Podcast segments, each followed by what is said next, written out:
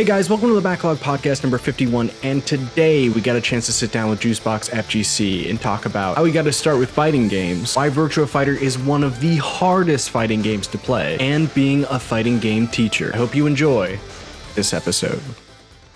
That's a podcast problem every time. There we go. There's always something.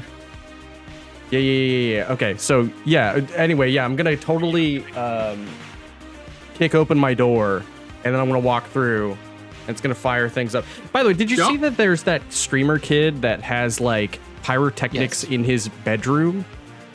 No, Uh, I've, I've heard about them, yeah. It looks problematic. How does that? How does that go about? Like what? Like is he not worried? He's not worried about burning his house down, or you know, Smoke inhalation, burning house down. It's fine. are we just I too mean, poor you- to understand that? Is that It's really what totally that is? safe.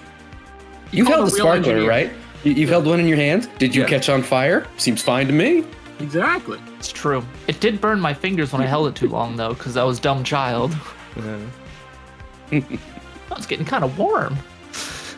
I, I always thought it was like super super crazy that yeah he just he went ahead and did that. He must own his his parents must own that house. You've never seen him in a fire in the same room. Like, how do you know he's not fireproof? no, you don't until you test it. That's true. He could just be constantly saturated with jelly of some kind. That flame resistant jelly. Uh, How, how do you know? skin. How do you know I've he's solved not it. actually It's a Squirtle? CGI. Exactly. It, it's all CGI. He could be the first mutant. But no, I mean that's that's that's insane, but it's also really cool. Uh, I think a laser light show would probably be more practical, but you know, uh, you know, if you got the money, spend it, right? You could laser light show through the smoke from the pyrotechnics. What up? See, That's thinking. That's not true because you know you say he could be the first mutant, but I know canonically, uh, what is it, Darwin? Uh, all it takes is for you to put an explosive in his mouth, uh, and he dies. Oh God, let's. Can we not talk about the worst part of X Men First Class? Because that was almost a perfect movie, and then you just have to ignore the central conceit of Darwin's powers in that he adapts to everything. Except But, for you know. Explosives. Did did I don't know, man. I'm just saying, like you know, uh, explosives weren't. Well, maybe they were here before before we were. So I'm just saying he was in the element. comics and he was completely invincible. Literally like absorbed an explosion that would destroy the universe, but you know, it's cool. It's whatever, you know? really, Pow- Just just comic shit. power scaling's a bitch. It's just it is what it is. Movie Uh, scaling. Movie Movie scaling's a bitch. movie skill. I think they just realized that they were like, oh, oh, oh, fuck, we put him in this movie. Like, what are we gonna do? And then they had they had to like back they had to back down real hard from what was going on. Uh, so the oh, There could never be a crisis. He just Hey, you have to- wins. You have to fridge at least one character to motivate the other characters to win, right? That's just that's just basic movie writing. but him It's though. true, It's true. But they, Him? they neuter they neuter characters all the time and everything. I finally saw, saw the first Shazam. They nerfed the crap out of Shazam. Guy's weak as hell in that movie. Oh boy, I try. Uh, speaking of which, I tried to watch Shazam too. Oh Uh, no, tried to? I tried to. I made it. I like it was one of those movies, and this is just me. This is just my opinion. Where I made it halfway through it, and I'm like, oh shit, there's another hour left. it, it it felt Terrible like feeling. an eternity, man. Uh, uh, of That's rough. What was it? Did you did you feel like you were sitting upon the rock of eternity? oh my god, That's- I that's a don't. deep, deep I don't. I don't even understand. That's too deep I'm for sorry, I'm, I'm I'm nerd power leveling. No, uh, yeah, it's hey, at least you tried. Because based on the box office score, most people didn't even bother to try watching Shazam. They're like, is this gonna be in the old universe or the new universe? And they're like, we don't know. Okay, cool. So I'm just gonna not watch it. Then. it's in the of old people- universe, by the way. yeah. So. I, I would say yeah, give and uh, I've heard people uh, had that complaint about. Um, did you guys ever see Speed Racer? Yeah. the movie or The, the. Wachowski, no. the Wachowski Speed Racer, the Oh, live I, I action. loved that. Oh. Yeah. Okay, I just need making to sure. movie's see great. it. I need to see great. it. Everyone needs to job. see it. And I, at some I point, love the Whoa, whoa, original guys, one, one person at a time, Right. please. Hold on. Juice, go ahead. sorry, sorry. Go, Uh, if, if at some point you're going through the movie and it's like, wow, this is a really, really long and weird and cartoony and over the top movie, it's like, yes, because it's based on an anime and they did a really good job. Yeah. The Uh, I Wachowskis that movie. understand anime. That's that's that is what I learned from that movie. Um, True. th- honestly, one of the Speed Racer was one of those movies that I saw on just network cable one day, and I was like, "What is this?" And then I sat down and watched the whole thing, and I'm like, "God damn, that was a great movie." and I was like, "How did I never hear about this?" And I Critics then I, then I, I saw that oh yeah, it was a, a box office failure. And I'm like, this is probably one of the best movies I've ever seen. And uh, I think it still is actually. But the problem is, is it's been so long since I've seen it that I don't know if past me thinks it's the best. Uh, like current me will still think it's one of the best movies I've ever seen. But um, yeah, absolutely, 100%. If you've never seen Speed Racer, go watch that movie. It's a it's a technical masterpiece as well. All right, I I'll go watch it right now. You guys, All right, man. See ya. I know, right? You gotta see it. It's worth it. No, uh, I, I feel like that. I wonder if the divide on that movie is like, have you seen the source material? Because if you've seen the source material, you're like, this is perfect. This is the best thing ever. If you've never seen Speed Racer before and don't know anything about it, you're like, this is kind of weird. I don't know. It's partially the source material, but it's also like people's capacity for like cartooniness and colorfulness. Like some people see like if you see people say, for example, that the upcoming Street Fighter 6 doesn't look good, it's because they are not used to like bright flashing neon colors being the main color palette of a thing.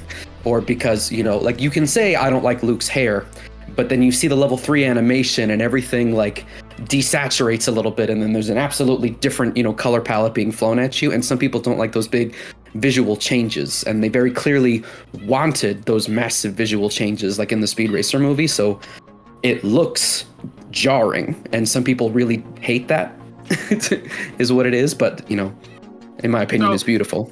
so what you're Just saying keep your is, child wisdom. I mean, Yeah. wisdom, like whimsy, childlike. I was gonna whimsy. say, like, yeah. So what you're saying is Zack Snyder corrupted everyone's view of what a movie should be, and Michael Bay.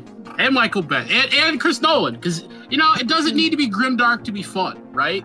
I think Marvel proved that, uh, but people, you know, adults periodically forget that. They're like, no, no, no, no, got to be dark and serious. I Even remember though it's a movie about people. Batman with- versus Superman.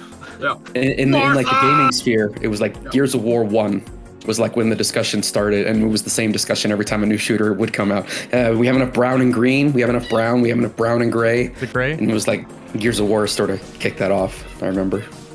I don't get it. Call It's of dark Duty and kept gritty, it going okay? too. The I dark feel and gritty reboot. I feel like that was also a problem with like tail end PS2 games.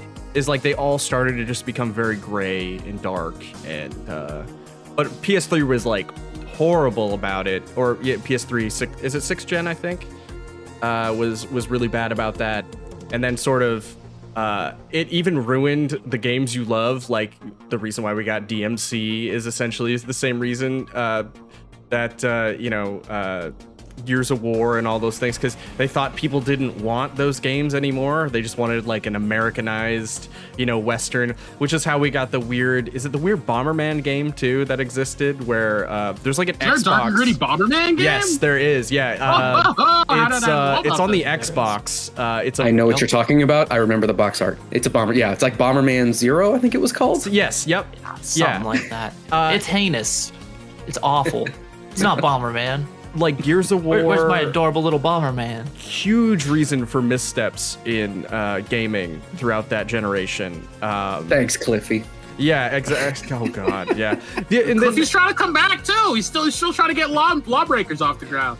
D- dude and and there was also i was just listening to someone talk What? about this the other day and it was like a guy came like this guy from a japanese company i don't know if it was if it was uh, square enix or what went to this press conference and i don't know if it was cliffy b i don't think it was cliffy b who's the dude the really annoying dude from microsoft uh, who's kind of a scumbag I, I know probably like i'm probably describing a lot of people If you Uh, want, if you want to play uh, our new Xbox uh, online, we have a console for you. It's the old Xbox. That guy. Oh, that guy. Yeah. uh, is essentially he shamed this person for you know saying Japanese games suck or whatever. So it was this huge theme of of that era, just to say you know Japanese games are terrible, colored games are terrible. I don't know. It just They- it's a really didn't- dark they didn't side. like- Look at all that color. Nobody needs that. We only need Yeah. like three. Suck that out.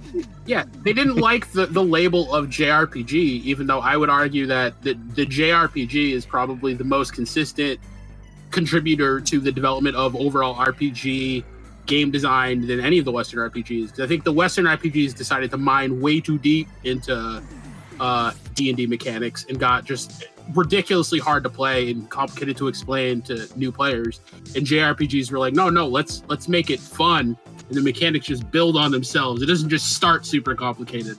And it's Yeah. just like, but yeah, no, they hated being called JRPGs for a while. Even though I, I think a lot of people who grew up now would argue they were the funnest RPGs to come out in that era. Yeah, but being a JRPG kind of like segregates them from being just an RPG. Is that's what they just wanted to be? Is just an RPG. They didn't want to be a Japanese JRPG. RPG, yeah. Yeah. They, I think, uh, like, I, and I, even even now, I've started to hear people u- use different terms other than JRPG as well. And I, I can't remember the. I've only heard them like this come about recently, kind of like in games in general. So I don't remember the term. So I apologize. But yeah, I really think I would it's probably just call it a classic role playing game. classic, Classic RPG. role playing. Yeah. You know, uh, and and then you know if you wanted to differentiate the Western RPG, I guess you could call that more tabletop style or something. I don't know. Like I'm sure people I mean, will come up with a good way there- to call it. there's it. classic RPGs, which are CRPGs, and then there's action RPGs, which are more of like the more recent things that we've gotten. Like with the more recent Final Fantasies are more action The RPG Tales games. than traditional RPG. 15, Yeah. Yeah. That's fair. 16 is going to be an ARPG. Yeah. Yep, it is. But, Looks um, fire, by the way. it does look Damn, so that good. game Oh, I'm so good. excited for 16. I Going think, uh, back to some like medieval, like actual Final Fantasy setting stuff. Oh, they got me hype. Oh, I love the trailer. Love it every second of it. Yeah. Isn't it? Isn't it I love- for And kaiju fights? Kaiju fights? Let's Oh, go. They have kaiju fights. Yeah. August, what, August, what were you gonna say, man? Oh, I guess I like as someone who like don't get me wrong, I, I enjoy a good JRPG that has turn-based mechanics that are kind of interesting and get you to think. Uh, but as someone who's extremely ADD and just wants to press buttons, I've always craved, you know, the ability to do something that's a timing-based thing. So I love that like modern JRPGs have just taken that evolutionary step now, and the ARPGs are just turning into single-player fighting games. Because it's just cracked to me. Like DMC Five, I'm like, yes, this is why couldn't we have had this years ago? This is the perfect evolution. We, we we did. It was called DMC four. I mean, but like DMC Five was the next step. That's what I'm saying. Like they're finally getting it. They finally get that a lot of the like the I'm not gonna say the average person, but most people just want to press buttons. And like I like that we finally get to do that. And like in Final. Fantasy VII remaster, like we got both options. You can play it turn based, but I know most people just want to press buttons. Absolutely. That's why people love fighting games. Um, yo, so uh, let's let's actually delve a little bit into the actual the interview questions we have here. Uh, Oh, for sure. So, so we don't hold, hold Juice for hostage for too too long with our objections on uh, RPGs. Yo, Juice, why don't you tell us a little bit about yourself, uh, who you are, and how you got into the FGC, my man? All right. All right. So, Juicebox is the nickname. My real name's Eric. Um, I can tell you the story about how I got that name as well. Um, but um, my start in fighting games uh, as a kid, I got an NES when I was really young. So I, my first game was like Mario Brothers. I got into gaming as a kid in general. Um, but the Super Nintendo was the system that I probably played the most as a kid that had the biggest like impact on my development. And my favorite Super Nintendo games were like Mega Man X 1, um, Mario RPG, and Street Fighter 2, like World Warrior, the, the first Super Nintendo one. Um, I played World Warrior over and over and over as a kid, but I didn't really get it. Like I wasn't like thinking about attack speeds or anything like that. I was like, oh, Guile, he's American and he works in the Air Force. How cool! And it's like, who's this Ryu guy? Why does Ken look like him? What's what's a sumo wrestler? And and I was just like enamored with it. I beat the computer over and over and over and loved all the music and all that good stuff. But I didn't really get into fighting games proper until high school. So 2005, I'm living in Long Island, New York at the time, and uh, I'm some of my friends were playing like Smash Brothers Melee. So that's that's sort of where it starts for me. It's like, ooh, Melee. What, what's this? What's that? We start watching videos. We learn how to wave dash. We learn all that silly, you know, tech stuff on a GameCube controller. Around the same time, we saw the Daigo parry video Oh yeah. and it's like, what is this? And I'm like, well, that's Ken and that's Chun Li. ask me how I know. Uh, and, but it's like, what game are they playing? That's not Street Fighter 2. So we learned that that's Third Strike. And at the time, the way to play Third Strike was via Street Fighter Anniversary Collection on PS2. I think it was also on Xbox or something. So w- we were playing Anniversary Collection on PS2 uh, on pads. Some of us, you know, eventually I think would get sticks. And around that time is when I graduated high school and went to college, and this would be in Phoenix, Arizona. And that's around 2006. So I started getting into fighting games proper with Melee, and then that sort of turned into Third Strike. When I went down to college, there was an arcade nearby, and they're playing Third Strike, and they're pretty good. So I tried to like play with them, and I was getting destroyed, but I was having fun and starting to get the building blocks of like how to play fighting games.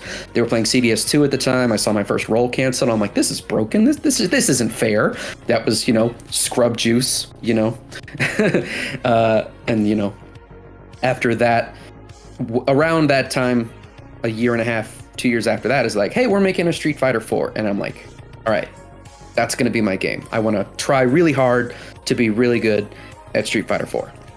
So, summer 2008, if I recall, was the release of Street Fighter 4 in Japanese arcades. And at that point, because I was a fan of Smash and I had gotten into like Third Strike, I was going to EVO. Uh, my family lived in Vegas, and at that time, EVO was free to attend. You could just go and watch, and it only cost money to enter a tournament.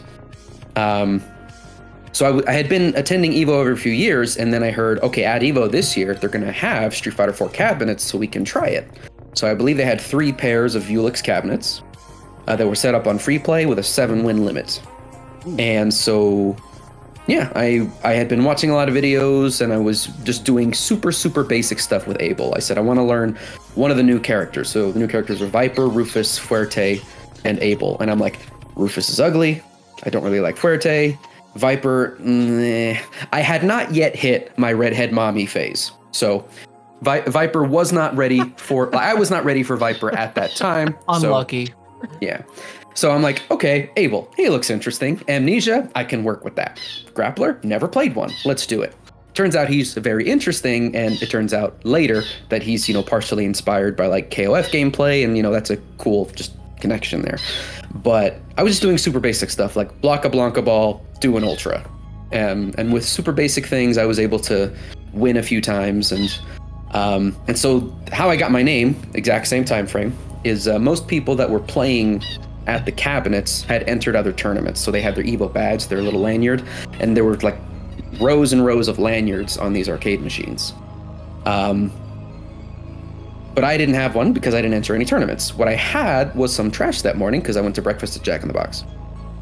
Um, so I had a little empty box of Minute Maid orange juice that I put on the cabinet because I didn't have a lanyard. And I remember it was my turn and someone said, Hey, who's the juice box? So I just like, you know what? I'll work with that. That's Ran with that's that, that that's how I got the name back then. And I just decided to keep that for a bit. Um, but yeah, after that, the rest is sort of history. Since then, I've been playing very competitively, traveling when I can. Uh, Street Fighter 4, I got ninth place one year. The other years were like 13th, 17th, 13th. And after that, I started to branch out. I got into the KOF games. Uh, I got I played I played Tekken on and off, and I like and appreciate and understand that game. And but now I recognize that there's parts of it that I don't like as much. Um, I've since then branched off into Virtua Fighter, and I try to play as many different fighting games as I can, and sort of you know build up my skill set from there. That's awesome, man. Yeah, Um, nice. Yeah. What what um so uh, can I? Oh yeah, go go ahead. for Go ahead. Oh yeah. absolutely. So um yeah, so just kind of uh, self-inserted random questions, but um yeah, I mean you've been juice box at FGC for a hot minute now. Like uh you know you, you have a storied history, and anyone's kind of been around and like knows you're out there grinding, training, teaching, um doing all that stuff.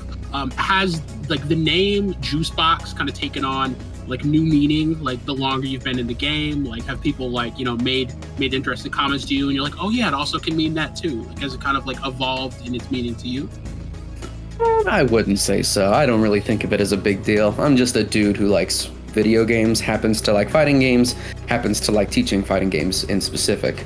I mean, I'm I'm a I don't think I, I don't think I've said this, but I'm 34. I turned 35 in August this year. Um, so I don't feel old. Actually, I feel quite chipper. Thanks for asking.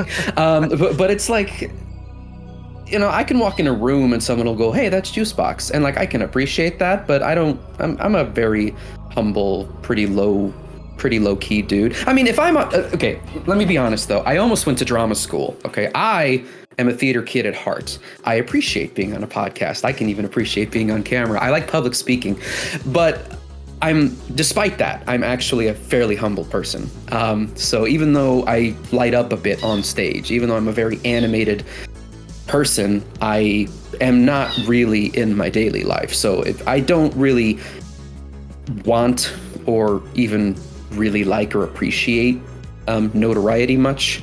I try to be as low key as possible. So it's it's nice when you can go to another state and someone has heard of you. But beyond that, uh, I honestly rather not. you know, call me by my real name, Eric, or you know, you could just say, "Hey, Juice, how's it going?" And I would prefer if you said then, "Hey, let's go out to eat," or "Let's play," or "Let's talk about this game," and you know, uh, try and not to make it make it about me or anything like that. There's not much to tell. Not really. It's just it's just one aspect of, of you and what you enjoy to do. But it's, of course, it's not all you. You like a lot of other stuff. This podcast is all you right now. What, what do we do now? Guys. Oh no! Uh, we can talk literally about anything but you, I guess. Um, How's the pick the subject. Uh, so, yo, so Juice, I know I saw recently that you had went to New York. How was your trip, man? Um, trip was lovely. Um, so going into it a little bit more, um, growing up, I was a military brat, so I've lived in lots of places. I was actually born in an American base in Germany. Um, my parents are both Puerto Rican. My father is from the island, and my mother is from the Bronx, but they're both like 100% Puerto Rican. Um, so I've lived in many places and interacted with a handful of different cultures. Um, I've lived in well Germany for like 30 seconds. I don't. I'm not a German national. I don't know the language or anything. Um, but I, I lived in California, then in Texas, and then in Colorado, and then in Maryland, and then in Nevada, and then in New York State on Long Island, and then back down to Arizona again. Uh, so as far as the trip to New York goes, it was nice to be in a big city again. Phoenix is technically a major United States metropolitan area and all that, but it doesn't have great transit. You're not within a five minute walking distance of any kind of food that you want. Um, I have, you know, various gripes about the city, but you know, overall things are fine. But visiting New York, it was just really nice. Um, this is going to sound odd, but it was really nice to not be able to see the sky. Sort of like, you know, that feeling that people have when they're from like uh, maybe the country and they go to a city and they're like, this is uncomfortable. I had the opposite feeling. This is great. There's so many loud, obnoxious, interesting people here. Wonderful. I can start a conversation with anyone and it's not weird. I can be myself and, you know, be animated and, and a little awkward and no one thinks it's weird. This is great. It's a great place. Hey, I'd like to go way across town. Why don't I just walk underground, get in the metal crate, and I'm there, and it's fine. Um, I just, uh, I really enjoy the energy and the environment and the accessibility.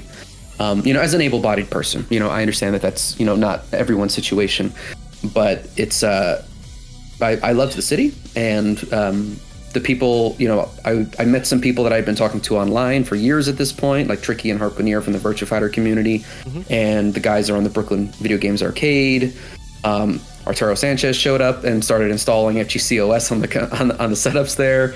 Um, it was just really nice to see everyone, meet everyone again. It was a great brotherly, friendly atmosphere, um, and I want to go back. Honestly, Um, yeah, it's kind of funny how how um, it, it's it's like you know something is for you as soon as you're there. Like that, just something about the atmosphere, like you know the people you're with. You're like this feels like home, and that's that's really great that you you kind of found that i- in a different place. That's, that's amazing. Uh, especially, Tapping into the- at the- go ahead. sorry, uh, I, I was just saying he's tapping into the FGC part of the Juicebox FGC, right? Yes. Getting to live that, live that life. Yeah. I mean, Yeah. everyone in Arizona I ever met was super cranky because it's just so damn hot that you don't want to be bothered by anything or anyone. So, Yeah, pe- people in get it. Arizona don't like it if you're too showy or anything like that, or if you're having too good of a time. People in Arizona probably didn't enjoy the Speed Racer movie. You know, like that, that. That's that's what we're, that's what I'm talking about. Like, if people in New York's like, wow, this movie is really colorful and interesting. It's for us. Uh, This Yep. is a baby movie for babies. This is a baby movie for says babies. Arizona. uh, They don't like having too much fun. Okay, too much fun is They don't like any fun. So um, not. Trash on Arizona all day. Mm. out of out of curiosity, uh, so like getting to be there and like meeting all these different these really interesting figures in the FGC, which to me, when I think of the FGC, I think of New York. I'm not gonna lie. I'm also kind of we're kind of close to New York. I lived near I lived in Connecticut. I you know lived near you Nor- New York. Uh, when I started watching online events, it was from NLBC. So to me, like that's the first thing that comes to mind. It comes to your name's up there. Uh, you know, Arturo Sanchez is up there. Spooky. Those are just the regulars to me when I'm thinking of of that. So, uh, you know, getting to see all these like really awesome players, you know, growing up. Um, like, what do you think kind of it is about New York that makes the players so great? Well, there's two answers to this question. There is the boring socio-political and economic answer, involving population density, transit, and availability of facilities. But that's that's a boring answer. The better answer is that there is a distinct sense of community that has been born out of those circumstances, and there is not every fighting game community has the hunger. You know what I mean? Like uh, it only takes two people to start a local. It only takes two people to start showing up and just like, hey, let's bring a console, let's play Dragon Ball Z Budokai 3 every week forever. And then that's your local FGC, you know? Shoutouts to Bardock. Um, but like, at some point, the players and their personalities and their situations will determine if they want to take it further. If you have five people that are playing Tekken 7 with each other, do one or two of you want to become way better than the other dudes? Do you start playing for money? Do you attract people from out of state to play you for money? New York has a congregation of a kind where if you want to be super hardcore about it, there are people that are on your level that will challenge you and will help you grow. Thus, we have players like iDom getting to like the top or top two of every like major Street Fighter Five tournament, you know, um, and a, a training environment that can facilitate that sort of growth and that kind of a player. Um, but that's not that's not going to be everywhere. It depends on the people. It depends on a lot of factors. Uh, some of the boring stuff does matter, but then it's like, you know, do the people around you put you down when you win? Or when you get better at things. Do the Yeah. people around you appreciate that and trash talk you and sort of push you to keep going?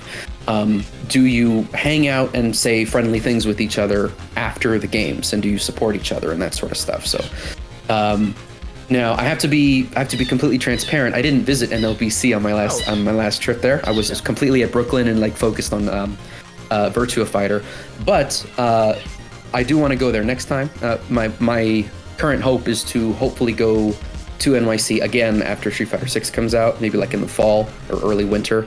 I don't know if I can handle it because I'm a lizard, uh, but around that time of year, and you know maybe get some Street Fighter 6 training up with those guys, where I know beyond a shadow of a doubt they will just destroy me unapologetically, and that's exactly the sort of environment that you want to be extremely strong. Yeah. Um, you, you should surround yourself as much as possible with players that can kick your ass, but that are willing to continue playing you. It's the like the, the old steel sharpens steel kind of adage where like if you have you know other people trying to get better, pushing each other to get better, then you know the whole group gets better. Exactly. Yeah. I, I really it really feels like it's you know in listening to like art and a lot of the people from that area who've been there forever um that it is a large part of that arcade culture you know kind of coming into things and sort of you know uh that i think kind of builds the community aspect of what i think kind of grows new york to be such a powerhouse that it is um and Yeah, absolutely. Like I think that in anything that I've ever done, it has always been incredibly difficult to find people who are, you know, they'll beat your ass, they'll talk a little shit to you, but at the end of the day, you know, they're cool, you know, and they're not gonna, you know, where sometimes you do meet that asshole who's like, oh yeah, I think he could be better than me someday, so I'm gonna be, I'm just gonna, you know, bully him or whatever it may be. Um, I, I mean, maybe that's like an incredibly specific example, but y- you know what I mean. Trying to th- that community of like, yeah, it doesn't matter. At the end of the day, we're all kind of helping each other to get better. Um, I love that. It's a I think- constructive, constructive community. Um, yeah, Yeah, and I mean, obviously, on like, and I think honestly, this day and age, I think that's one of the more interesting things to talk about uh, in kind of the evolution in fighting game and fighting game culture. Uh, is what does the community look like in an online space? You know, how did COVID affect that? I mean, Yeah. we lost some arcades. People got kind of pushed to the fringe. Um, but then again, like you know, two years time or two out from main COVID, you saw some online killers come up. Like you saw the guy that went really deep from the uh, last chance qualifier uh, uh, in this uh, Street Fighter uh, championship. Uh, we saw like nephew who like yeah he's gone to a couple of the locals, but he also just plays a ton online. Yeah. Um. So and the same aspect, like you know, I I think it's it's kind of cool and kind of different, but I think the, the idea of community is growing with these online spaces where people can now meet in Discord and talk about things. Like yeah, it's not the same as meeting in person. Yeah. Um, but I, I, I like Juicebox. What do you think about like the, the kind of evolution of of that to like remote? Um, well, I think that there is a correlation with sort of when you entered the FGC and how you approach like online as a learning tool. For the newer generation, online is what they started with, and it's what they are working with. Um, so you buy a game, you have the abil- ability to play it online, and that's how you play the game. The idea of going to someone's house or to a venue to play the game offline is supplemental. What you do with the game is you play it online at home over and over and over again, and that's how you get good at it. You know, like Halo. um, so MLG Pro. so it's like from that perspective, that's a perfectly viable and good way to go about it.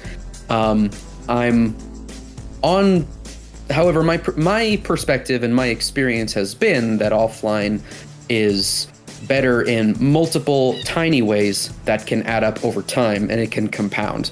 Like we were talking about the New York City fighting game community. If you routinely play offline with it like with people of a similar mindset, then you can build each other in a very direct way that is hard to replicate online. Now, we like me and you could say let's pick up this new game and then we could talk on Discord every day and we could be trading tech and that's like a very good, you know, that that, that comes very close to it, but that's also a lot of extra effort.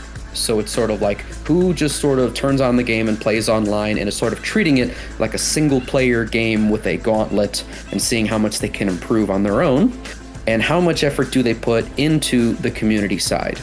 And, when I, and what I mean by that is reaching out to players, asking for tech, learning people's names, getting used to people's faces and their personalities, Yeah. and navigating that web to sort of construct a a a pseudo play environment of these are my peers and these are the people that I'm going to you know practice with and, and we're going to build each other up in this way so there there's there's a dividing line there. You know we see it all the time when it's like is this game dead? Is this game a discord fighter?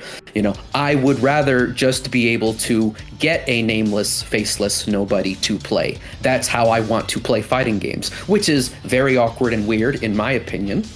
Um, but that's also but i understand that sometimes you want to play to de-stress you don't necessarily want to play to socialize or to meet new people like that's not necessarily why people play fighting games right so there's a part of it that's understandable you just want to play Yeah. but then there's the other part of it where okay you want to play but if you want to have fun playing with people you know helps. If you want to improve, playing with people who you can talk with absolutely helps.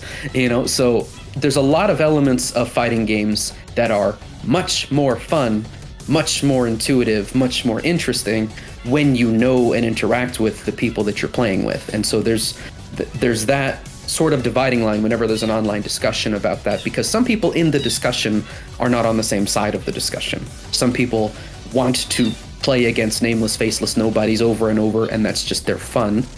And some of us don't want that. And so when you try to keep that in mind when you encounter that particular argument that happens, because they're, they're approaching it from a different perspective, and it's not a it's not a universal agreement. Um, Yeah. but you know, off, off offline's better. That's my word on it. Offline's better. Oh, you just came out and said it. Uh, online is a great tool, and you should use it. But offline is better. If you can drive an hour or two to play someone, and it's not a terrible inconvenience, go through the effort. You might make a lifelong friend, and even if you don't, you still got some lag-free practice. And even if you didn't, at least you got to stop at the McDonald's and get a McDouble and a spicy, and you enjoyed your night. You know, so you know, like there's there's it's it's worth it to go through the effort, in my opinion. Yeah, but I hate Seattle. That that one dude living in Antarctica is shook right now. He's just his, Yeah. his whole life, his whole outlook blown up. Uh, no, absolutely. I mean, I think uh, we've had other podcasts where we've talked about guests about uh, what it's like training and trying to learn on your own, and it's just it's such a bigger uphill battle when you don't have someone to interact with, when you don't have someone to uh, ask that feedback of like, okay, you totally blew me up. How'd you do that? You know what I mean? Like you can get that direct answer where you know if you're sitting by yourself alone, even with the games with some of the best tools out, uh, like the instant replays, yada yada yada. It's it's like a crime scene. You still have to reconstruct why you lost. Like you can't just like ask someone who probably already knows, uh, which definitely speaks to the kind of the, the relational nature of, of, of teaching uh, someone something and how it's it's much easier when there's someone in the room just to be able to explain something. You know? Oh, you didn't know that was a tech trap? Yeah, that's why you ate shit. Um, You didn't you didn't see that safe jump? Sucks for you.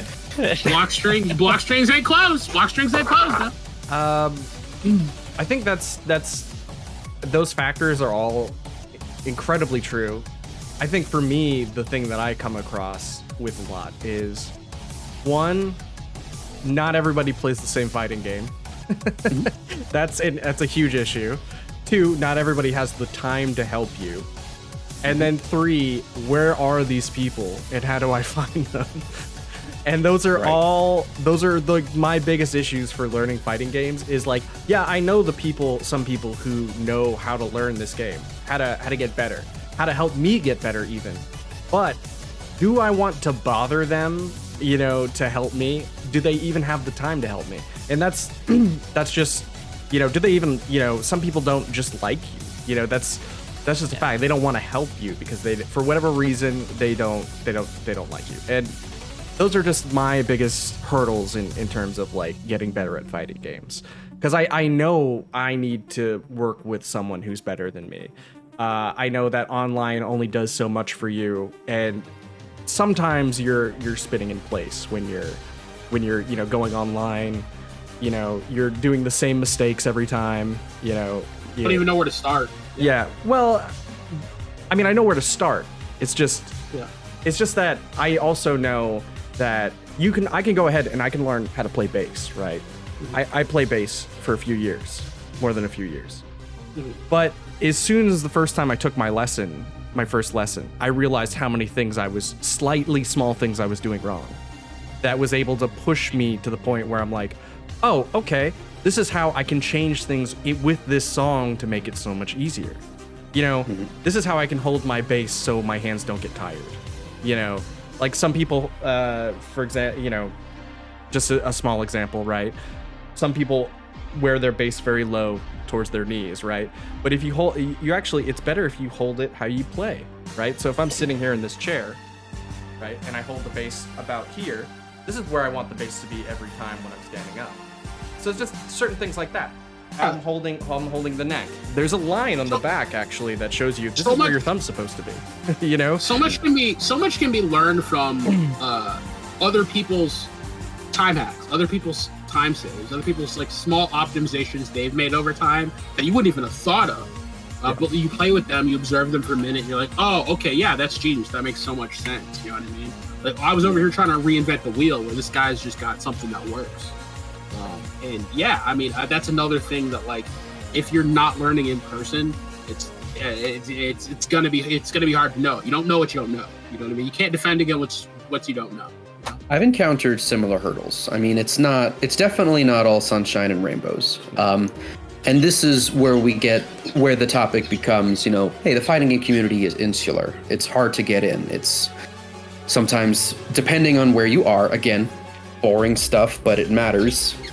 Socioeconomics, politics, population density. Um, sometimes your community is full of assholes. Sometimes you ask Yeah. someone that you know knows the answer, but they don't want to tell you. Um, now, I never want to give that answer personally. Um, I just, I, I, I mean, I approach fighting games as if they are an academic discipline. I feel like it is worth it approaching it along those lines. And similarly, there should be academic exchanges that occur between people who know what they're talking about to try and lift everyone up. It's the same as ideas like a, a peer review paper, or you know, you, you always want two different teams of astronomers looking at the same stars and comparing results and things like that. So Yeah. but like learning Street Fighter 4, I had to learn how to play footsies. I didn't start knowing how to play footsies. Um, but, you know, along the lines of the fighting game community is insular, there's also the related topic of the fighting game community needs better resources. Now, it is my opinion that the information that is out there right now on YouTube is sufficient to put together a basic construction of how to of like how to get fighting game fundamentals but the but the problem with that assessment is that there's a there's a bit of gray area in terms of like personality and play style that isn't really well documented or written down because it is inexact. It, it's vague by its definition. Um I can't really give a perspective other than my own, but my perspective is a bit odd because I uh, I don't like using something unless I know how it works and unless I know the counter to it.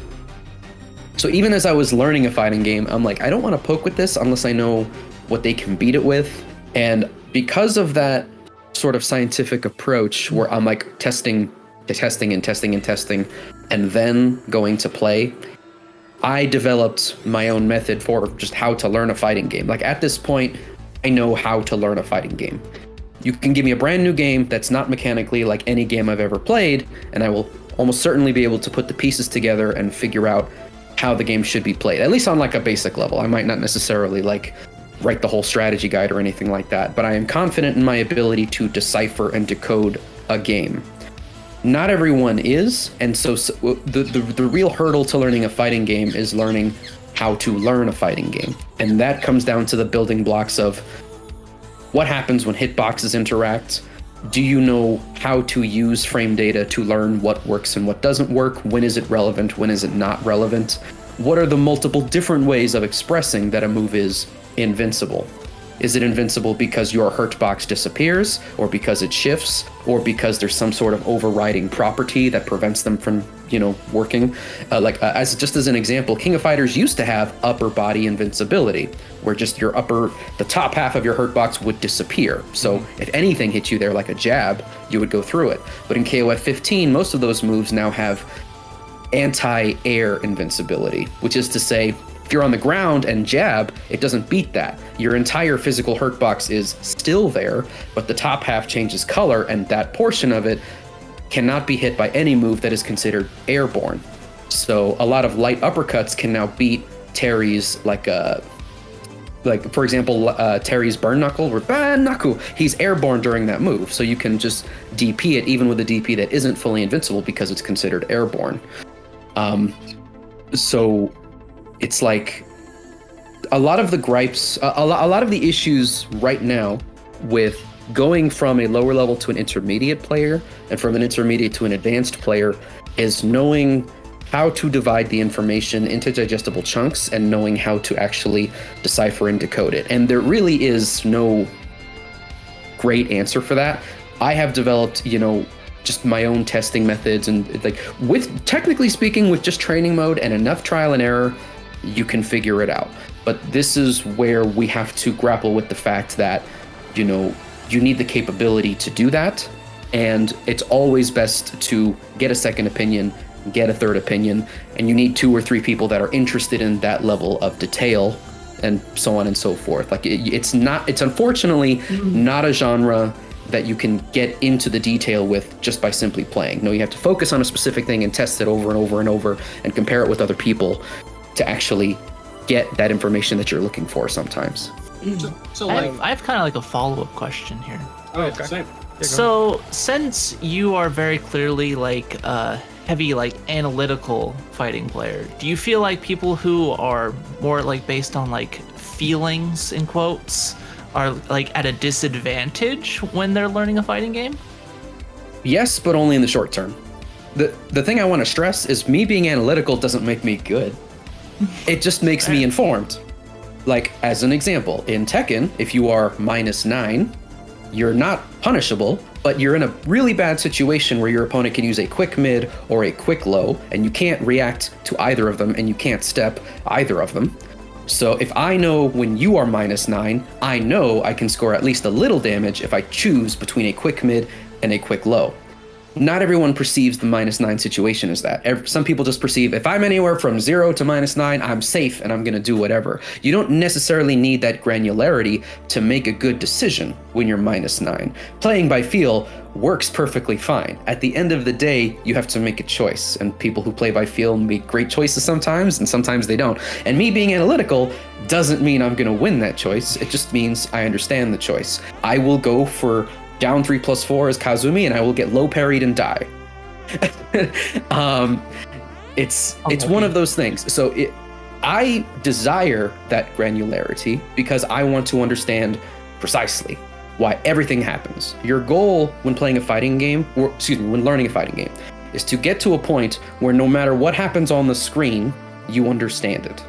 There should be nothing that occurs in the game where you go, "What happened there? Wh- What's going on? Wh- How did that beat that?" If you are asking that question, stop playing, go to training mode, get the answer, then resume playing. Because when you know why it happened, then you are no longer grappling with the game, you are grappling with your decision right before that thing happened. And fixing those decisions is how you get better. Yeah. I think. Yes, I got that's it. one of- Training mode.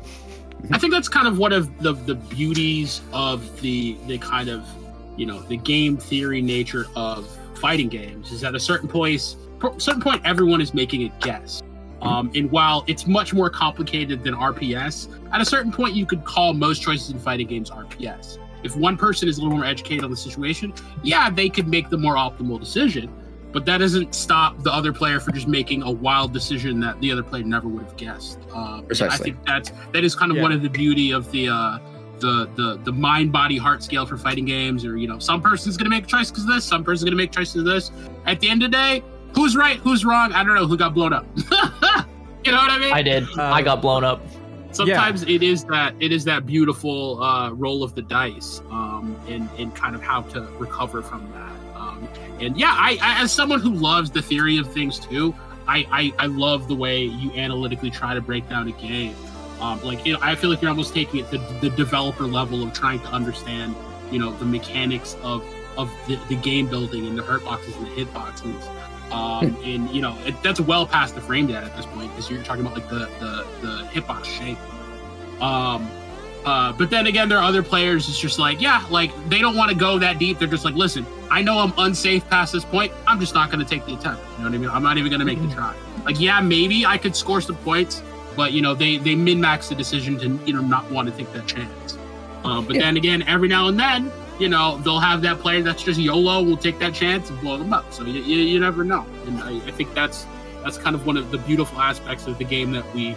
I think everyone who comes to fighting games and sticks around and appreciates them just loves that at the end of the day like people just throwing spaghetti at a wall and trying to turn it into gold you know what i mean I mean, the, end goal is fun, right? We, don't want to lose sight of that. It's a video game. We're having fun.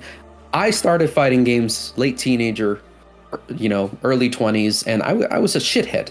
I was an asshole. I've mellowed out, okay? Knowledge is a trap.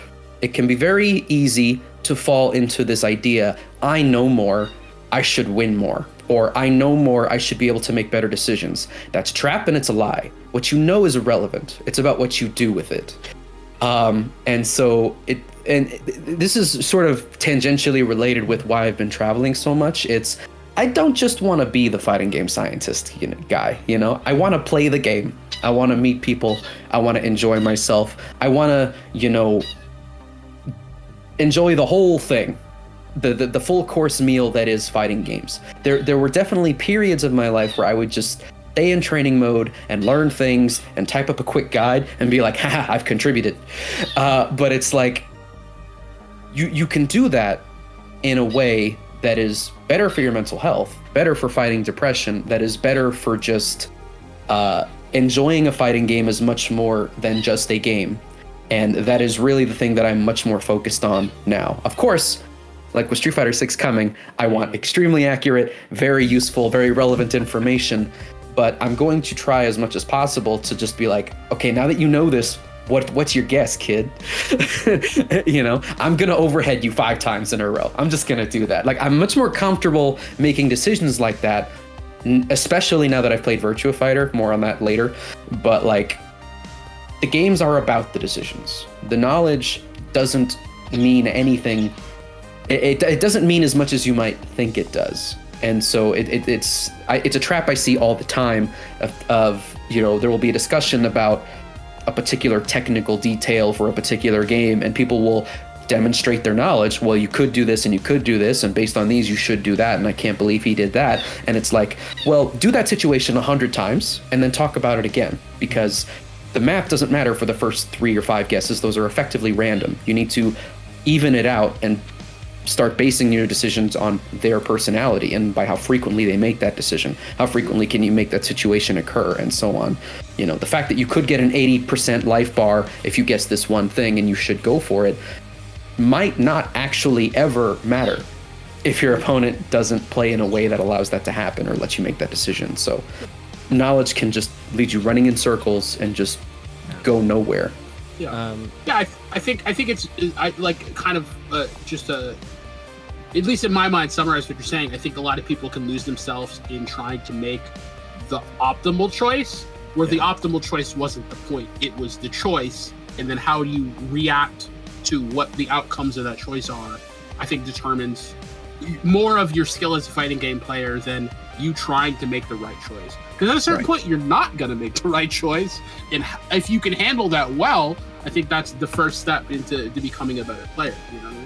Exactly. Yeah. I also want to point out that uh, I, I feel like what you had just expressed was, you know, living life. Like it was a, basically a philosophy in a way. It was way. deep. It was very deep. So uh, deep. and and so the what I got from it was it was learning fighting games, but learning fighting games uh, as a vehicle to experience life is is basically what you're getting at. And I I see it quite quite a bit, and so that's sort of like, yeah, you're getting better at fighting games, but yeah, you're also meeting new people, you're experiencing new things, you're you're you're living. It's um, you know, you're not just in. I'm not in here on my CRT just in a lab for you know eight hours, whatever it may be.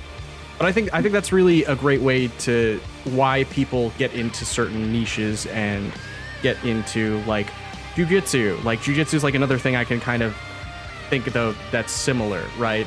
Uh, just as like a few passing ideas, right? Here, here's something like practicing.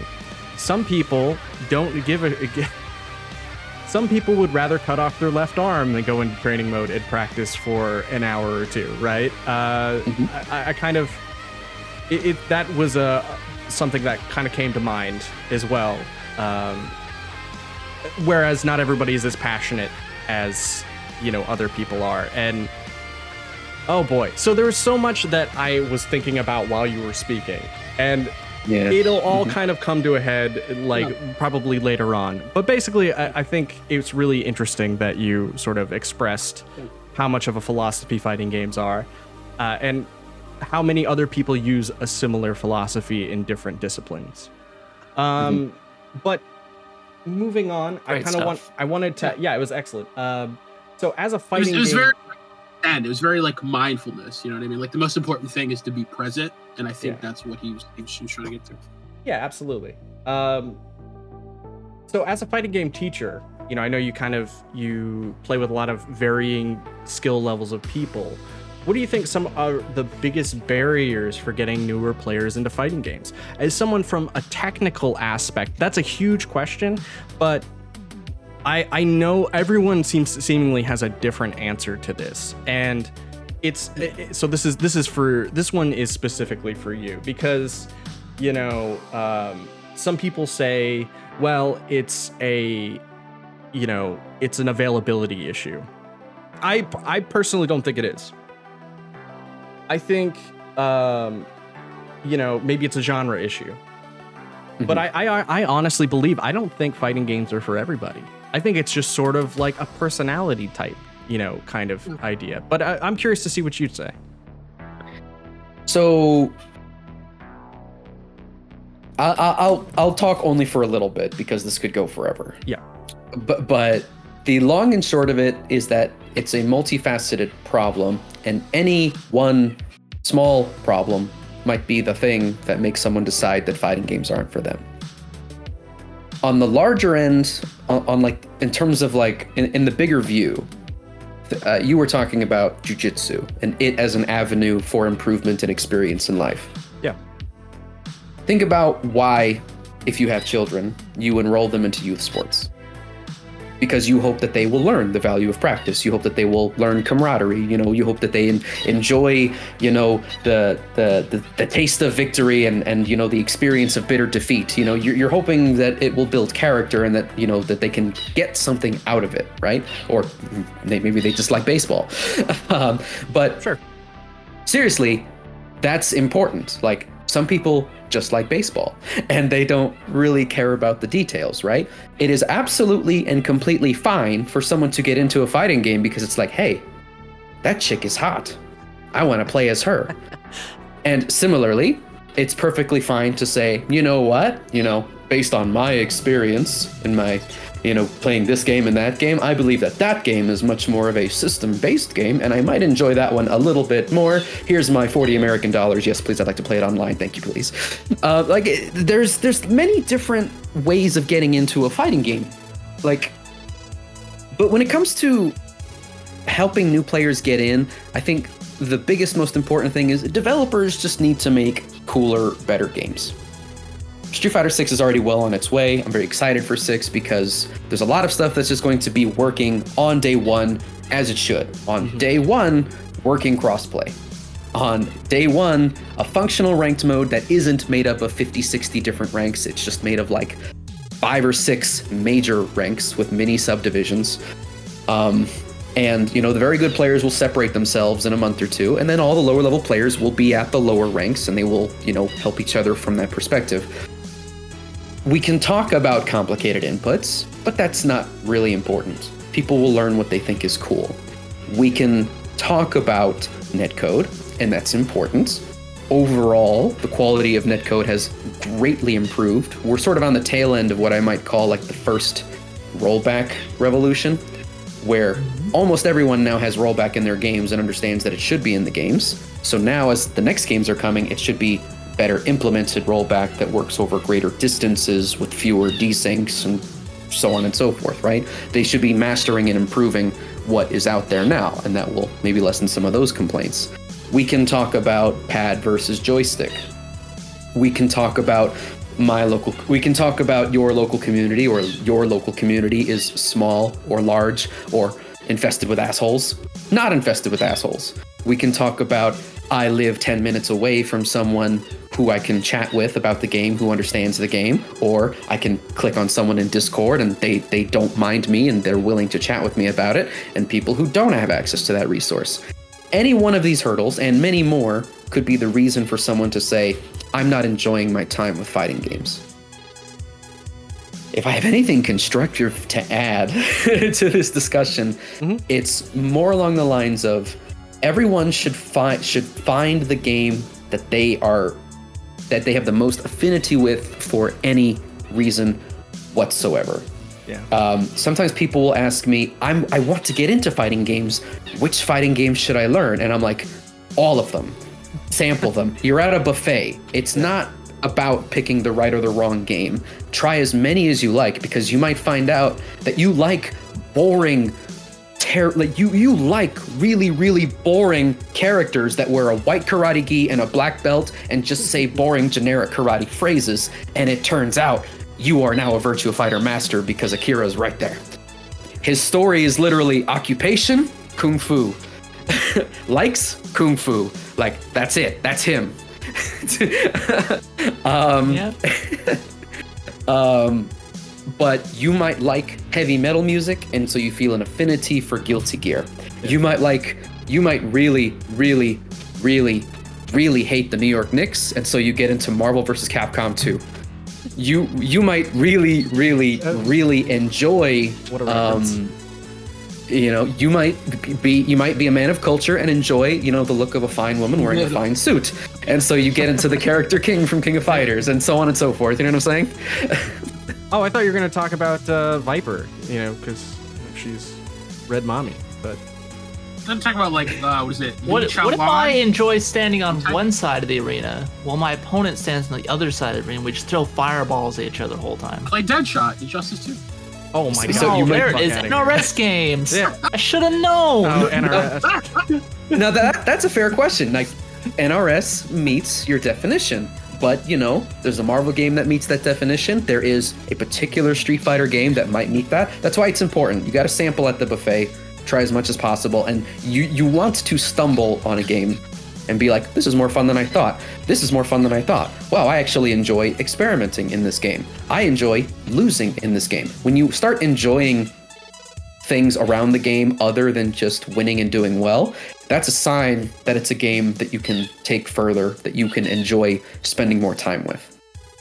And that's and I think that not everyone has found that. They'll say, "Well, the new Tekken's coming. I'll try that one. The new Street Fighter's. I'll try that. I'll try Dragon Ball Fighter Z. Eh, it's like Marvel. I don't really like Marvel. Eh. And you know, the truth is, for some people, that game that is perfect for them might not exist yet. But I also want to stress not to ignore indie fighting games try Fantasy Strike, try Murfight, try Skullgirls, try Punch Planet.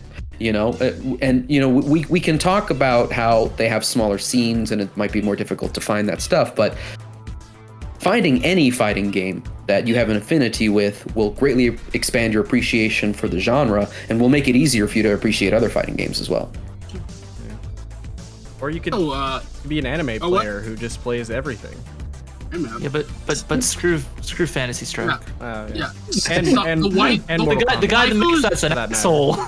the waifus aren't gonna appreciate themselves. I got to do the appreciation for them. And the only way to do it is just by playing. Fatal play- cutie.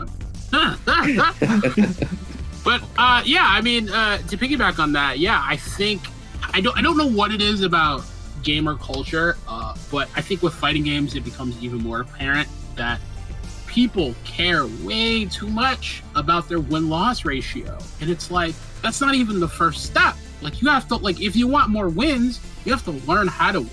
Like I think a, a better mindset would be like you get more out of a game by practicing mechanic that game. And if you've gotten better at the mechanic over the course of that match, then you, you- like don't worry about if you win or lost. Like worry about if you got better at the mechanic because that's gonna improve your overall gameplay. That's gonna contribute to more wins later on down the line. Like I know I can't remember what great sports whatever said this, but it's just like, bro, like you just see the wins at the end of the day. I've lost more at this game than you're ever going to. but I, uh, kept, I kept going. I learned from it.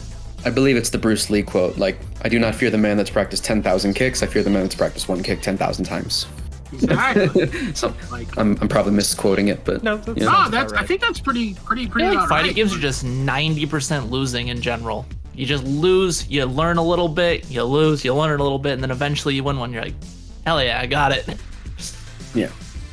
It's Um, it, like the, the losses contribute to the wins. Like try, like Yeah, learn. exactly. Like, if you can learn something from every game, that's a bigger win than just you know flipping a coin and winning and like, oh, I don't know why I won, but I won. You're, you're just filling fun. your little XP bar, and then when it gets full, you win a match. But was the loss fun because you got to stand on the opposite side of the screen and throw fireballs? Also If the losses are fun, you're going to proceed. And this is a this mindset issue. Mindset is critical. Yeah. Uh, and there's really no way around that discussion where it's like, where does your mindset come from? Well, it comes from your life circumstances. It comes from your mental health. It can come from your physical health. There- There's when we say that life experience is helpful for fighting games, it it it matters a lot, and that's probably one of the hurdles in terms of you know if you come to fighting games as a video gamer and you're used to um, just being able to demonstrate your skill and then the game provides you entertainment. Fighting games don't really align with that. Um, it's and they, they can it's possible but you have to be good for it to, to get there and of course there will always be people better that can just defeat you on any day and sometimes you can have a bad day like the wins and the losses are nowhere are they're, they're not actually even almost relevant to your experience with a fighting game what's more what's more important is the content of every match.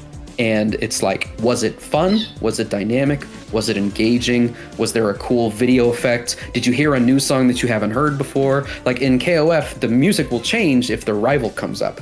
You know, I'm I'm Kyo and I beat your first two characters, then Iori comes up, and then the theme changes, and you're like, oh shit, I didn't know this song was in the game, and you enjoyed that match even though Iori came back and reverse OCV'd your team. um, so, you, you know, it's there's a lot of what god it, it, it, just sucks having to say that what happens on the screen doesn't matter. It matters a lot but it, it it also it really really really depends on how you choose to perceive it. Perceiving it as a loss is extremely uh it, it's ultimately shallow. Like you can even say it was a loss but i lost for these reasons. I lost but i had fun. I lost and i'm mad. I will go cool off and come back.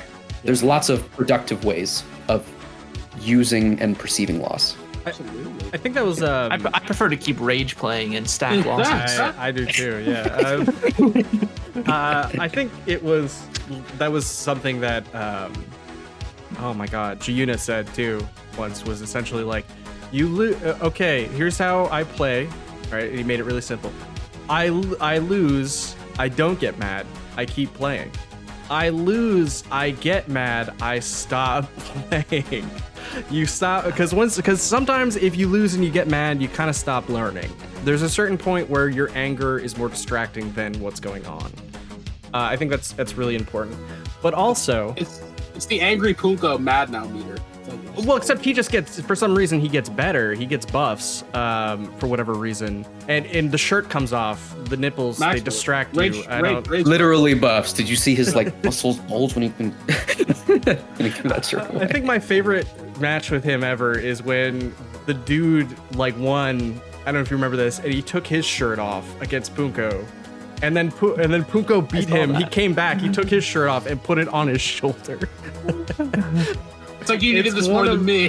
the greatest things ever. You put it on his shoulder. Uh, man. Uh, uh, but yeah, also to add to that, I think a portion of fighting game players that are heavily neglected are the people that play the single player games, right? Uh, they're not necessarily looking at it from a lot of our perspectives either, where it's sort of like, you know, they're just here to, you know, see some cool stuff and play Bloody Roar.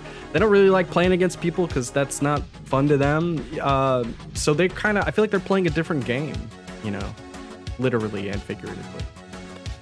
a way they are Th- their experience isn't as affected by you know the community and there have been a lot of really good single player fighting games by the way um, the dragon ball z budokai series i keep thinking about um, virtua fighter 4 evolution on playstation 2 is an excellent single player experience. Like the quest mode is set up in a way it's like go to this arcade beat their best guy. Now go to that arcade beat their best guy. You've been challenged by this guy. And the tutorial teaches you the entire fucking game from top to bottom. Um, it's been so long since I played Evolution, but that's when, yeah, absolutely. I I, I love Goh in that game. After pushing rollback, we got to start pushing the games need better tutorials train. That needs to that needs to yeah get over. You can just like look at UNIST and be like, "We're gonna copy that." That's a good tutorial. Strive has a pretty hard. excellent tutorial as well. It does. It does have a good, very good one. Yes. Um, so, okay. So if you were, for you in particular, as someone who's championed a lot of fighting games, what is it that specifically attracts you to fighters? And can you narrow a gra- uh, narrow down the ingredients that makes a fighting game worth playing to you? Because First of all, I could say worth playing, and that could mean a lot of different things, of course. But it, if you could be, you know, sort of like specific, what what is it about Virtua Fighter, or even KOF that is like, yes, this is the game for me. This is why I got to play both these games. Sure. So, you know, I started my actual competitive journey like with uh, Street Fighter 4. I know I said I started with Melee, but Melee was just sort of super casuals. I'm like, ooh, I get to play this guy with a sword. Roy's better than Marth. Roy's better than Marth. He's terrible. Oh my god. Controversial take for sure. hey, his sword is in like it's a one hit kill if you charge it all whip. You just gotta wait. If you hold B all the way, it's a one hit kill. He's Yeah, so yeah, much but it's also it's also this long, and Marth's is like this long. I mean, And it come on. explodes. It's got the You gotta tell your opponent, yo, listen, Yeah, stand yeah. right there. Just wait. I got you. Something's coming. I got you. Just stay right there. Wait. You think you're good? Wait till you I charge. L cancel into B hold. Sup? Oh man, and but like my actual competitive, like I enjoyed melee, but I quickly re- recognized that the game wasn't fun when I started to try and play it really well against players that were really good. Street Fighter 4, I learned a lot. I started to play it against people that were good, and it stayed fun. This is related to that previous discussion, by the way. It's, you know, sometimes you can be okay at fighting games and enjoy fighting games, and then you start to really delve into them, and then they become less fun, either because of work necessary or training necessary, or particular people that you play against over and over again, particularly online, or particular playstyles you come across. Like Street Fighter 4 stayed fun for a few years. Um, for me, you know, maining Abel, experimenting with other characters. That was around that time I started Twitch streaming and interacting with the community. Um, you know, four was fun for me in particular, going to tournaments and landing that ultra, and I'm like, yeah, yeah let's go. you know, um, but after Street Fighter 4, um, I want so Street Fighter 4 around the, before Ultra came out. I'm like, I'm not enjoying this game as much anymore. And part of that, I'll be honest, was because I wasn't winning as much anymore. But I wanted to branch out, and I'm like, there's there's other fighting games. I was I think I was playing Tekken 6 a little bit at the time. It was around that time that KOF, um, the one after 11 but before 13 that we don't talk about. Um, uh, that particular KOF was coming out, and I'm like, oh, KOF, what's that? I- I'll give it a try. But that particular game was a travesty, a trash fire, the worst netcode in the history of console fighting games, and among other things. Um, so KOF 13 came after that, and I'm like, okay, I want to try this game. And KOF gave me an appreciation for execution and for speed that I felt was not commonly shared in Street Fighter. Street Fighter as a game teaches you a lot of things that are possible, but then it tells you don't do most of it. I know you can forward dash, but you shouldn't because you might die. You can backdash, but unless you do it on wake up, it's pointless. If you're in the poke range and you backdash, you're just taking risk. You're allowing people to do things. You're allowing people to throw fireballs. So don't forward dash, don't backdash, just walk. Yes, you could jump, but if you're wrong, you die. So don't do that either. Okay? Your goal is to waddle back and forth, slightly adjusting your range by a few pixels until they make a mistake that you can take advantage of, or making the big bets on the dashes and the jumps or like on a raw special move. And different different characters are designed in different ways so that maybe they don't have to waddle as much. But and not and not all matchups are like that. It can greatly depend on characters. But what uh, what Street Fighter tends to teach you is to play conservatively. KOF was a game that showed me the opposite perspective. KOF was a game that says, hey, if someone jumps at you, you don't have a move that wins by default. You might have it, but because hyper hops exist, you have to be really fast. You have to wield the skill to be able to use it in time. You can't just DP a jump. It's harder than that. You have to DP all of these jumps all the time. So people are going to jump at you. Maybe you should anti-air with your jumping moves since jumping is less committal. There's two different kinds of jumps. Doing a full jump is a decent anti-air against the hop if you attack down, or you can neutral hop or backwards hop. And we're not even talking about characters. That's just how the game works. you can forward run and you can do anything out of a run you want at all except block. What, what, what, what game do you think this is? Don't block, move around, do stuff, figure out what particular thing your opponent has trouble with, and beat them because you have identified that and you have the skill to abuse that, rather than Street Fighter teaching you here's your character, here are the buttons you should press and the buttons you shouldn't press, except in very specific situations and matchups. Here's the strength of the special moves you should use, and you should never use the light version of it, always use the heavy of it. Here's the jump you should not use unless you also have a dive kick. You know, you know what I'm saying? Like th- there's all this, you learn this stuff so that you know when only when very specifically to do specific things. Otherwise, you need to play in that conservative way. And KOF says if they can't handle you running at them, run at them. If they can't handle your hops, hop at them. If they can't handle you as Clark doing armor grab all day, take them to space. Like, just do it. Do whatever you need to do to win, rather than only do what is necessary to win. Uh, now, yeah. So, so what I'm hearing is uh, KOF does everything Street Fighter does, but better. No. Ooh. so Oh, I, no. I, I, How'd I, want, that? I want to be very, very clear that we are still talking My about lord. my taste Sorry, here. sorry, yeah, I apologize. I just just what I'm Hey, hearing. This is a take he's had before that we've had. It's Yeah, easy. Based on the way that I explain it, like it's easy to sort of hear this and be like, "How is KOF not like a bigger, better, more interesting game?" And what I will say is, Street Fighter is interesting because matchups are presented as challenges. Zangief versus Dhalsim is a challenge. The thrill of victory you get as a Zangief overcoming that challenge is sublime. It's amazing. It's what makes the bad matchup engaging and worth trying.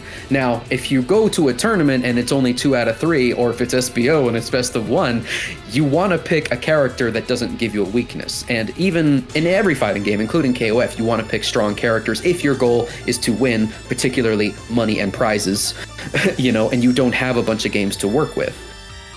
But counterpicking rules are designed around this idea that, well, you can't switch your character. You have to demonstrate mastery if your opponent is willing to switch to a different skill set. And so Street Fighter is designed around these characters have obvious strengths and obvious weaknesses, and you have to cover those weaknesses. That is why Street Fighter is interesting. Whereas KOF is designed around most characters can do a lot of the same stuff. Are you better at your opponent at the general game, or would you like to try being better at them at the more specialized game? Maxima is very slow, but he has lots of armor moves. He can play the basic KOF game, but because he is slower, he's a little easier to anti-air. He's a little easier to like poke from far away. He's a little easier to throw fireballs at. So his some of his general KOF stuff is weaker, but he can anti-air just by pressing heavy punch at the right time because in KOF when you armor something you don't lose any health. It doesn't cost health to use armor. You can armor cancel into supers in KOF 13 and in some other games. Um, his jumping normals, although his jumps are slow, are extremely massive and can be used better for defensive applications than offensive applications. There's elements in KOF that resemble the Street Fighter sort of specific matchup-y thing that are optional to your experience that you may enjoy more. But KOF tends to be more about who is generally better at running, poking, jumping, getting an ambiguous cross up. Um, it's it's sort of like Tekken in that regard. There's uh, so many characters in Tekken, right? But if you whiff and your opponent launches you, regardless of character, they won that interaction, right? But there, there's no in Street Fighter. It's like if I'm Zangief and you're Ryu, I have to play it this way. If I'm Zangief and you're Dhalsim, I have to play it that way. So Street Fighter is interesting and fun because of the challenges it presents to you for towards the mastery of your character. KOF is interesting and fun because your general skill is constantly tested at all times, and you have the option of introducing specialized skills based on the matchup or some sort of specialized knowledge if you think that that would help you in the moment but the general skill is more important. And the game speed also speaks to that. Like you can just you can act in real time more often because there's way more movement options that are safe or can be made more safe. Whereas in street fighter it's like if you don't want to walk almost everything other than walking represents fairly significant risk especially with like enough meter on the screen. So kof is like do more stuff you can find out more about what your opponent can do and can't do. Maybe you'll find that they are weak against certain characters, or they hate taking grabs, or that they mash at certain times. And that, to me, to my taste, was more interesting more engaging and represented to me an evolution of what I had learned from Street Fighter. And it's like, okay, now I have to press buttons faster. I have to make decisions faster. Sometimes I need to be ahead of my opponent by a couple of steps to even get a mix up to work. Because if I don't jump at this time, I'm not going to get this block top CD, and then I can't get the running low mix up. Um, uh, there's so KOF fit it, it, it, it was it was new it was an interesting new world to me and and so I loved it I loved it I loved it I loved it um and then KOF 14 happened and it isn't as technically interesting as 13 in my view but that's fine um KOF 15 is a lot more fair it's a lot more standardized damage isn't as crazy across the cast EX moves are very very good but they're a little cheaper than they were in 13 um like uh, we can talk about KOF 15 and say, oh, it's Krohnen and Jenny and whatever, and Xiaohai's the best in the world. But overall, it's a pretty well balanced game, and even the characters that are kind of weird and don't seem good, like uh, like how Maru, like uh, Antonov, like um, Maxima again. They have their uses. They're still fun to play. They still represent those interesting challenges if you want to incorporate them. So KOF 15 is a very well made game. Um, but throughout the years I had played some Tekken, and I like Tekken, but I don't love it. And the reason I don't love it is because I was learning Tekken at around the same time as KOF, and I saw elements of KOF in it where it's like, oh, I have a large move list. I can see which of my strings my opponent's knows and doesn't know. I can steal turns. If they know the third hit is unsafe, then I'll just do two hits, stop, and start again. Um, there's lots there's lots of play space in Tekken that is possible, but also you can just block everything. Um, blocking is safe. It's what you can do all the time. You can move and block at the same time, like assuming your execution is good. And so Tekken is teaching you block a lot because you'll either get frame advantage or you get a block punish or you get to move while blocking. So while doing all this, you can also make them whiff and then you can get 30, 40, 50% or 80% if you're Kisa or Kuma and there's a wall or 100% if there's two walls. and so on.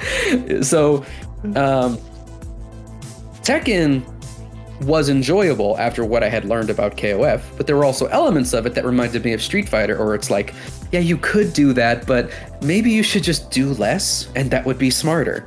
And what I recognized after learning KOF and around the time I was learning Tekken alongside KOF is it's like, I like it when the game tells me to do more.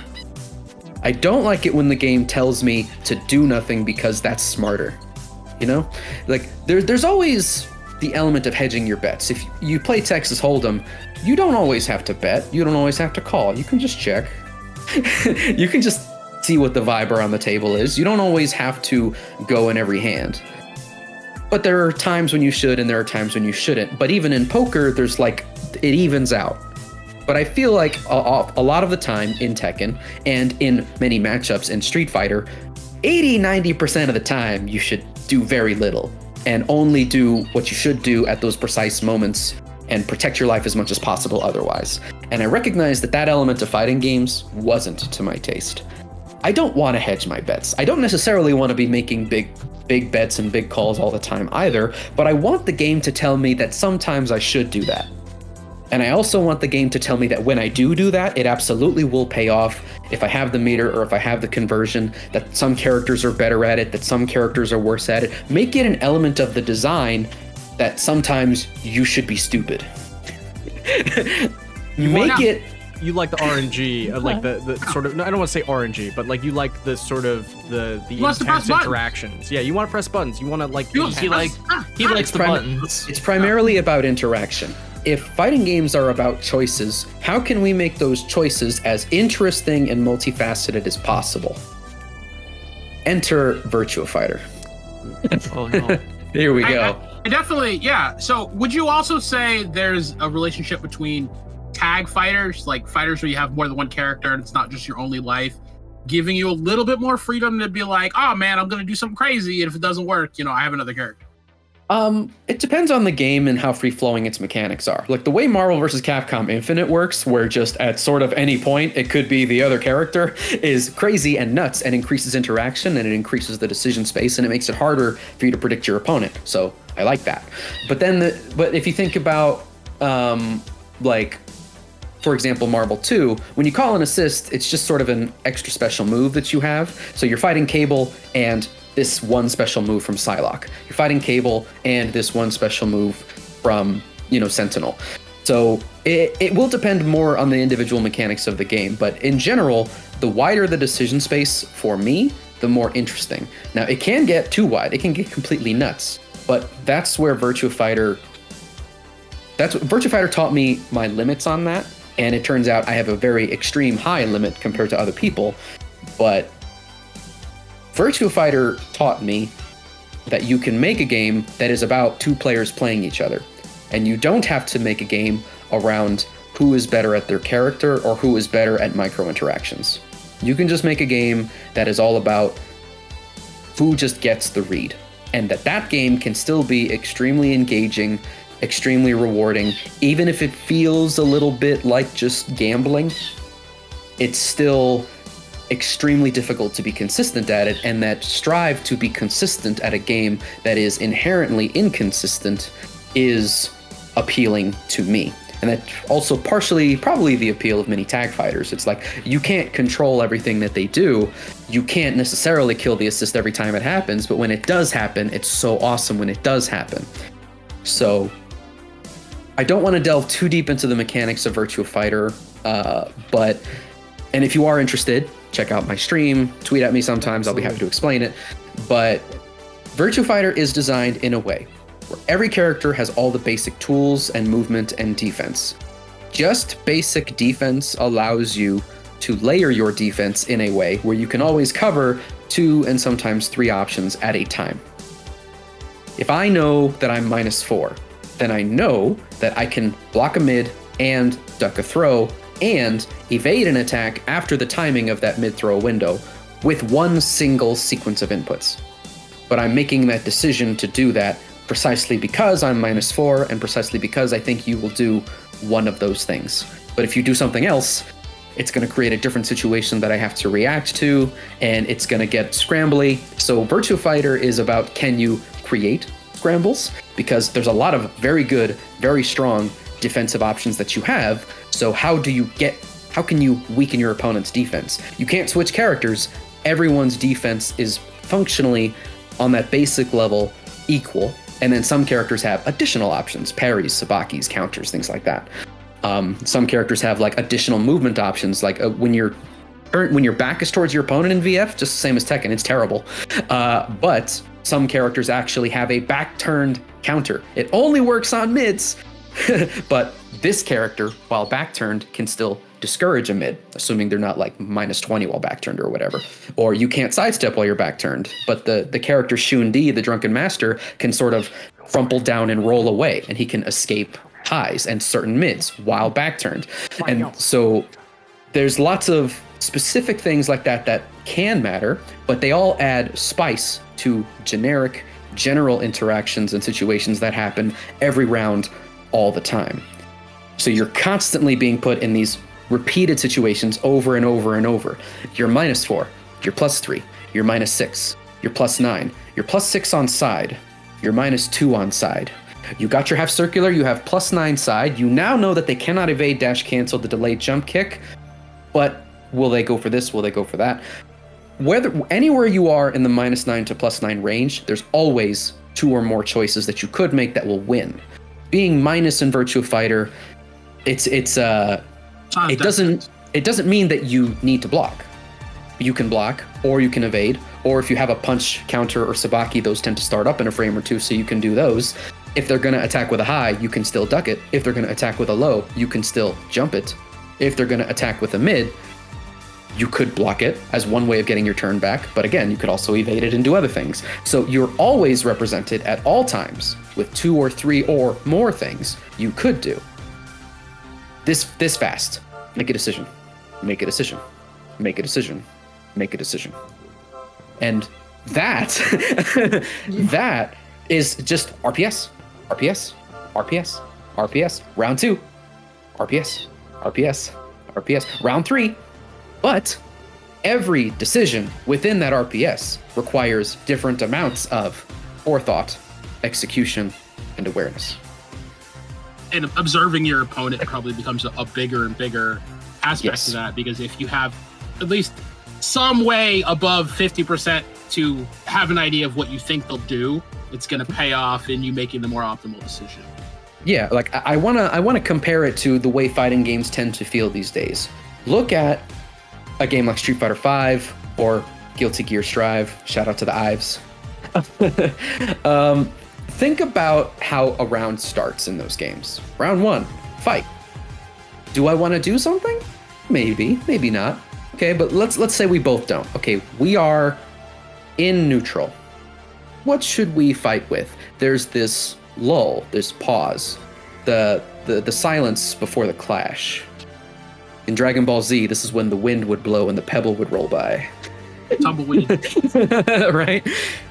And it's just like, okay, we are going to fight. It's like but five we haven't e- even though it says round one fight, we might not have started fighting yet. Someone will then jump, and the other person will anti air, and the fight has begun in earnest. One of us has made a decision to try and engage, or we both engage at the same time, and then there's a scramble that happens after that. If we trade in the air, do will one of us decide to then come back in immediately, or will one of us decide to try and wait and counter that, or will we both wait? Many fighting games. What is a scramble? I've always wanted to, like, I've never heard an exact definition of a scramble. Um, it- it's a vague term. It, it- people will define it differently. But when I say scramble, what I'm talking about is when you and your opponent interact and you get a situation that is not necessarily clearly defined, Mhm. and you have to decide if you want to act immediately as a response to that situation. Like, I'm sure it's happened that you've traded with your opponent where you hit each other and then you attack right away. That's a scramble. It is technically a practicable, reproducible situation, and you can know if after this trade I press crouch and medium kick and they press jab, what happens? What if I press crouch medium kick and they press crouch medium kick? It's a scramble along the lines of you are presented with the opportunity to make a choice, but it's not necessarily in your favor. Will you still make a choice anyway, or will you decide not to choose, which is another choice, right? Um, It's like a non-optimal, like fighting from your back foot. Do I just wait and block, or do I do something crazy? Kind of. It's like if someone taps the back of your shoulder, do you turn around with your elbow or do you slowly turn? it's, it's sort of that, that's that's sort of what I mean by a scramble. Um, but like uh, a lot of fighting games are designed around there being break periods between your interactions.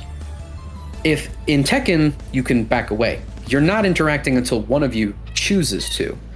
In Street Fighter V, one of you could dash in and go for jab or throw, but you could also not. Um, and if you're fighting Dhalsim, the Dhalsim has a very big interaction range. He can interact with you from far away, but you can counter poke him from far away. But the question is, will Dhalsim press a button or will he not? When will you start interacting? When will you make a decision to dash at that Dhalsim or attempt to counter poke that Dhalsim? Or are you waiting for that interaction? In Virtua Fighter, that exists, but it is optional. Virtua Fighter says round one, start. The round start range is very specific because every character can hit each other at the round start range. If you try and get out of that range, you have to backdash, which has a counter hit state on it, a terrible counter hit state on it, and characters can get like 40 50%. But you can layer it, you can backdash into an evade, but by evading, you are necessarily sidestepping, and every character has moves that track to my chest or to my back or both directions. The way moves that track work in Virtua Fighter, they counter hit if they step that way. It's a digital interaction. If you saw their step, you get counter hit, and that normally leads to a natural combo knockdown or like a side turn situation, and side advantage is better than front advantage. So it doesn't matter how you start a round there is a decision I can make with my character that will beat that round start and can lead into a knockdown into Oki into a 50% guess. Or I can just get the 50% guess right at round start if I know exactly how you're going to start the round. Does that make sense? It is impossible to do that in a lot of modern fighting games. Or should I say, I can anticipate that you will start a round in Tekken by backdashing but there's only so much I can do to actually discourage you from that decision. I can go for round start low a lot, but low parry exists and the reward is not in my favor. The thing about reward and risk and how you choose what things are worth doing is that in Virtua Fighter, there's always a point where something is worth doing. Especially at round start, because round starts tend to be, it's like, uh, round start tends to be the situation in Virtua Fighter where it's like, mm, I might not want to take too much risk. But if they always do backdash and then step towards your back, you can do forward dash, half circular, and you might have just won the round rounds are very fast. You don't have much life. You can end a round in like two wall combos or one one combo or just one hit near the ring- the edge of a ring. So Virtua Fighter is presenting the opportunity for you to make big bets frequently if you are willing to make very specific reads on what your opponent likes to defend with and how they like to move. And if you're not willing to make that, there are lower risk, lower reward strategies you can go for, but it always exists that your opponent could make a high level specific read on your low, relatively low risk choices that can lead still into a big reward for them.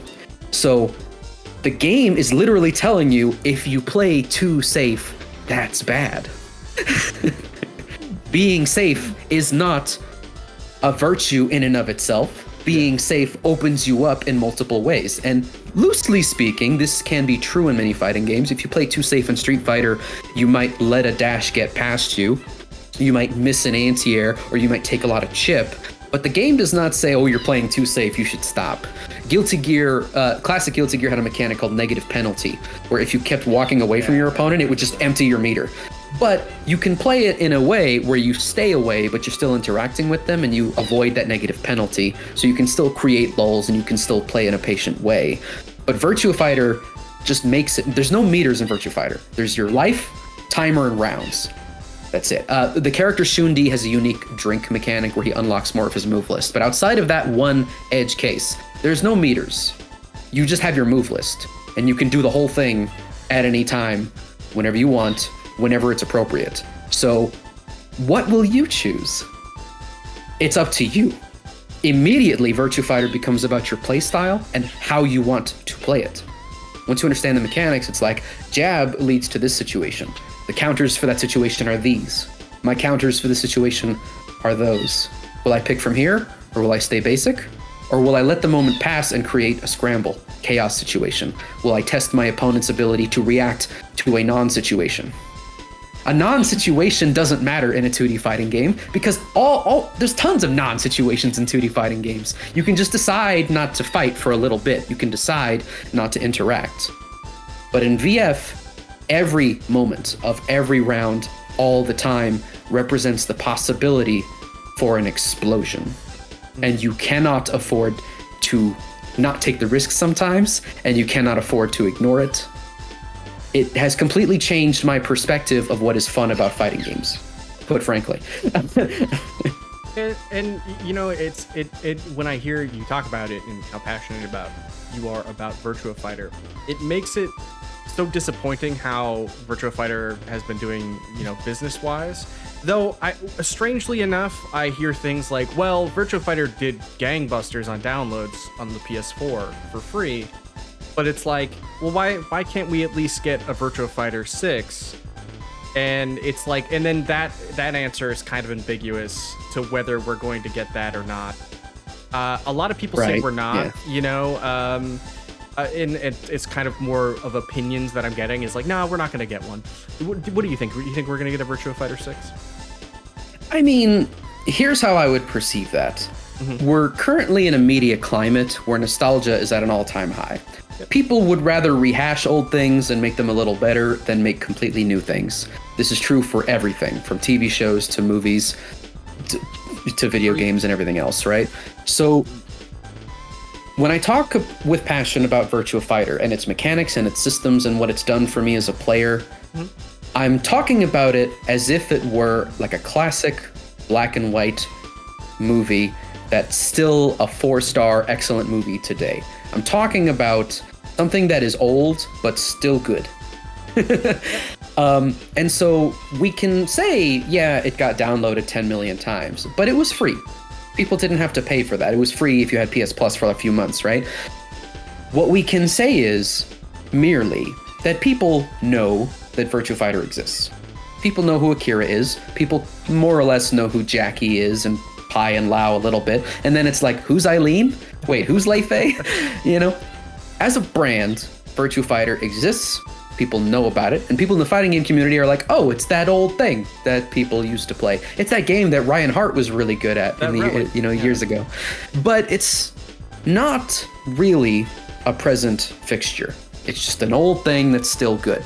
The new release is literally a touched up old thing that's still good. It's just Final Showdown with a fresh coat of paint and really good new music, by the way. Um, but Bought netcode. And old music. Virtua Fighter, it, it's it's just sort of there. It's it, it's it's not a new thing. We merely know that it exists. So, are we in a position to hope for a new Virtua Fighter? Only kinda, sorta. We have some interviews with the producer, um, Aoki, uh, who has very very obviously been trying not to say things, very obviously trying to not answer questions. We got Harada, hey, I made you some takoyaki. It's in the shape of a number six. What do you think? Uh, Uh, yeah. and he's like, oh, it looks delicious. Let me eat that and drink my beer and not talk about it. Y- y- you know, like, I, I understand. If I were a dev, I would understand. You don't want to get people's hopes up and say that you're making something that you're not. But you also don't want to kill the possibility of a thing happening if you're not making it. You can't be like, I know we're not making Virtua Fighter 6 and you should and you should bring your hopes down. You can't say that. You don't want to do that to people. But if you're making it, you can't say that you are making it. So it's it's just that Sega has just been a tiny bit more willing to tweet about Virtua Fighter. The producer himself has tweeted about meeting, uh, you know, the overseas players at Evo Japan, and in fact, the the interaction between like American and Japanese VF players was amazing. We have been talking a lot since the release of Ultimate Showdown. Some people have been learning Japanese. I've been trying to like learn a little bit, and it's like I want to go over there and play, but they are genuinely excited to be able to play with us, regardless of the skill gap, because there's a definite one.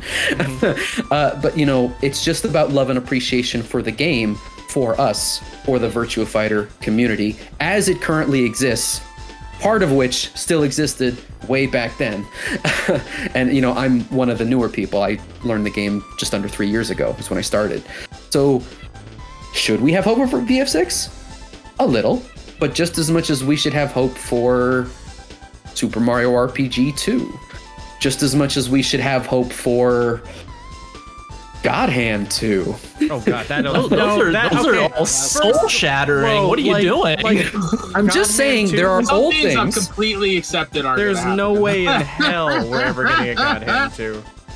Mario RPG gonna 2? make it happen. Ne- Mario RPG 2 Right never. here, never right Mario now. RPG 2. All I'm saying, there are old things that are good, that are still good, that we still love, that there are still fans of. Should those fans have hope for the future? They should. We shouldn't get our hopes too high, but Virtua Fighter is in a better position than Mario RPG 2. Does that make sense? Like it's a little bit more inside the realm of possibility. Now that Sega has been interacting with its own brand in that way, and I personally think we will see a Virtua Fighter 6 within the next two to four years. I would like it to be within the next year or so, like just a teaser of a number six or something. We were all hoping it would be at Evo Japan, but I I think that Sega is reaching a point. They keep rehashing Persona and Sonic and all this other stuff. They know that they should leverage their IPs, and they know that VF is one of those IPs. They just weren't sure if they should. Now they know that the brand has recognition, so now they're thinking about it, and that's about as far as we know. I think I think now with you know Tekken 8 coming out, maybe they can kind of piggyback off that a little bit. You know, at least getting the momentum going in terms of like 3D fighters. Um, I know that might be a little bit of a stretch, but I think it's also that classic problem. Uh, sorry, Quentin. Did you have a? Oh, no, I, s- I was just gonna drop a little thing like you know I mean you know Harada's gonna be like talking mad shit like yeah no I got Tekken 8 going I uh, honestly how- how's the VF6, huh? That Harada's coming at things with, you know, like he's just he's. I feel like he just stopped giving a fuck at this. Well, not that he Oh, has it's it, hard. but I So mean, hard. he's just stopped giving a fuck, and but he's also like in a competitive mindset as well, and Yeah. I think I think that's what fighting games need. We we really needed like a developer like him to just be like, hey, all this Yo, shit's happening. We're gonna It drop is more cool characters how than. Capcom. Suck it. Yeah, it, it is cool that develop the developer has. I mean, you're you're so used to these nameless faceless companies, and it's very cool to see a developer out there being a face, being a personality, um, i- interacting uh, in the community, even if it's on his terms. I mean, it's, it's just cool to see. I think like coming from the the pre or the earlier mid two thousands, uh, you know, uh, memory of game development, the the companies would never talk to people. They would announce something like three to five years out and be like, "It's coming in three to five years, guys. Just wait." Maybe. And it's like you've already burned through all the the Good hope and the hype, and by the time the thing finally comes out, you don't even care anymore. Um, but now I think I, a lot of the companies are a lot more aware of what is a realistic expectation, not only to put on the audience, uh, but in terms of community interaction. Um, and it's all gotten better because of it. You know, what I mean? most games that are coming out are announced within like two years or less of the release, and I think Hmm. that's infinitely better now for uh, how gamers feel about games because no one wants to hear about a thing that's coming in five years. Like it's like I don't, it's way too far out. And plus- Uh, Watch wait- Dogs energy. Yeah. Go ahead. Mario RPG 2 was a terrible example because there have been many Mar- Mario RPGs since Super Mario RPG. Now that I not think like about the it, original, not like Yeah. the Superstar original. Saga, what up? Yeah, we we Great. don't have a sequel with Mallow and Geno and Tadpole Pond and Nimbus Land, but we right. Uh, but we but we do have lots of Mario RPGs, so you know that was fine. What's much more likely than like a VF6 is honestly Akira and Tekken 8.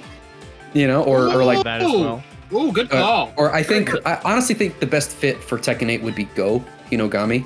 Um, Harada very specifically said that was a really cool character design, and I'm pissed off I didn't think of it. um, so in the same way that he respects the design of Go, he also said the same thing to SNK about Geese, and look where that led. Yeah. Um, so cool. you know, literally, SNK read that interview where he called Geese cool, and SNK called him and said, "Let's talk." That's literally what happened. So Here's you know, Geese. I'd do men.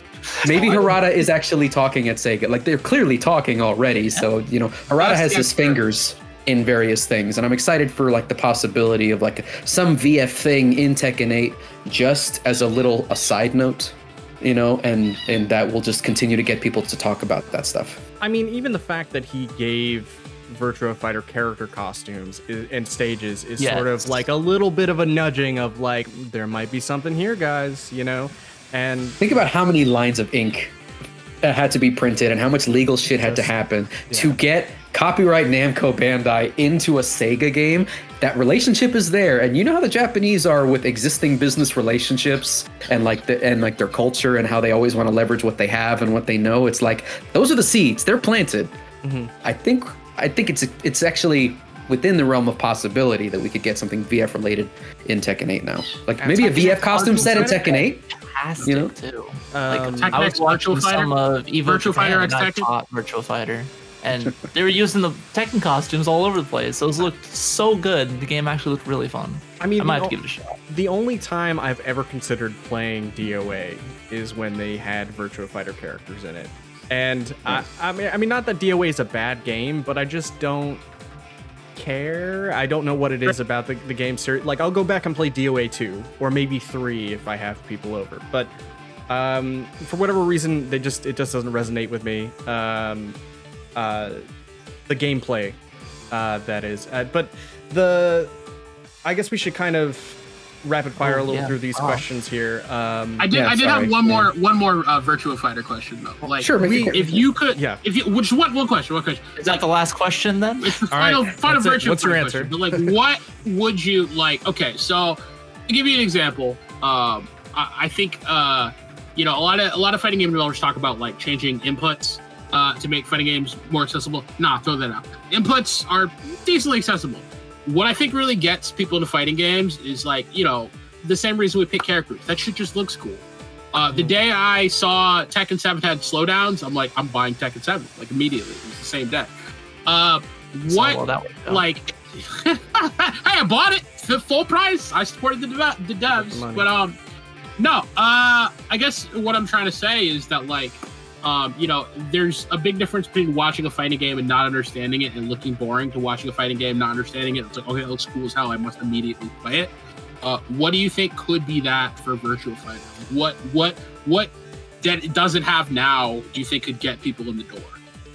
Um, Virtua Fighter, again, it's an old thing that is good when you really look at it. I would say presentation is one of the weakest aspects of the Virtua Fighter series. Um, now, that was not always true. It was literally the first 3D fighting game. Every new Virtua Fighter was amazing. A technical breakthrough. VF2 was the first game to use mocap, and it was like military technology at the time. VF3 blew everyone away with how awesome it looked and animated. Virtua Fighter 4 was like one of the, I believe it was like one of the first major it was the, the first arcade game to use like cards for save data. Like every Virtua Fighter is a graphical and a technical marvel until 5 and then 5 was just like it's it's kind of like 4 but it looks a little better and it plays a little different and that's basically where the series stopped. There was 5, 5R and then Final Showdown. But Virtua Fighter in at the current Virtua Fighter Ultimate Showdown, it looks nice, it sounds nice, but it doesn't have flashy, cool things like that a lot of the time. There are like some hit sparks, but they're relatively understated compared to games like Tekken. There's some good music. Um, but the music is highly customizable. It is what it is. There's some cool costumes and stuff, but that is probably the number one thing that they would change in a hypothetical Virtua Fighter. They could add some cool camera ang- They don't necessarily have to add meters or supers or anything. They just need to make the presentation a little bit more dynamic. Because what is fun and interesting about VF is not only its mechanics, which is a big part of it, but it's also the fact that it represents sort of the realistic. It, it represents like a martial arts movie. What if it was this style versus that style? And, you know, how many different ways could that fight really go? Tekken is much more gamey.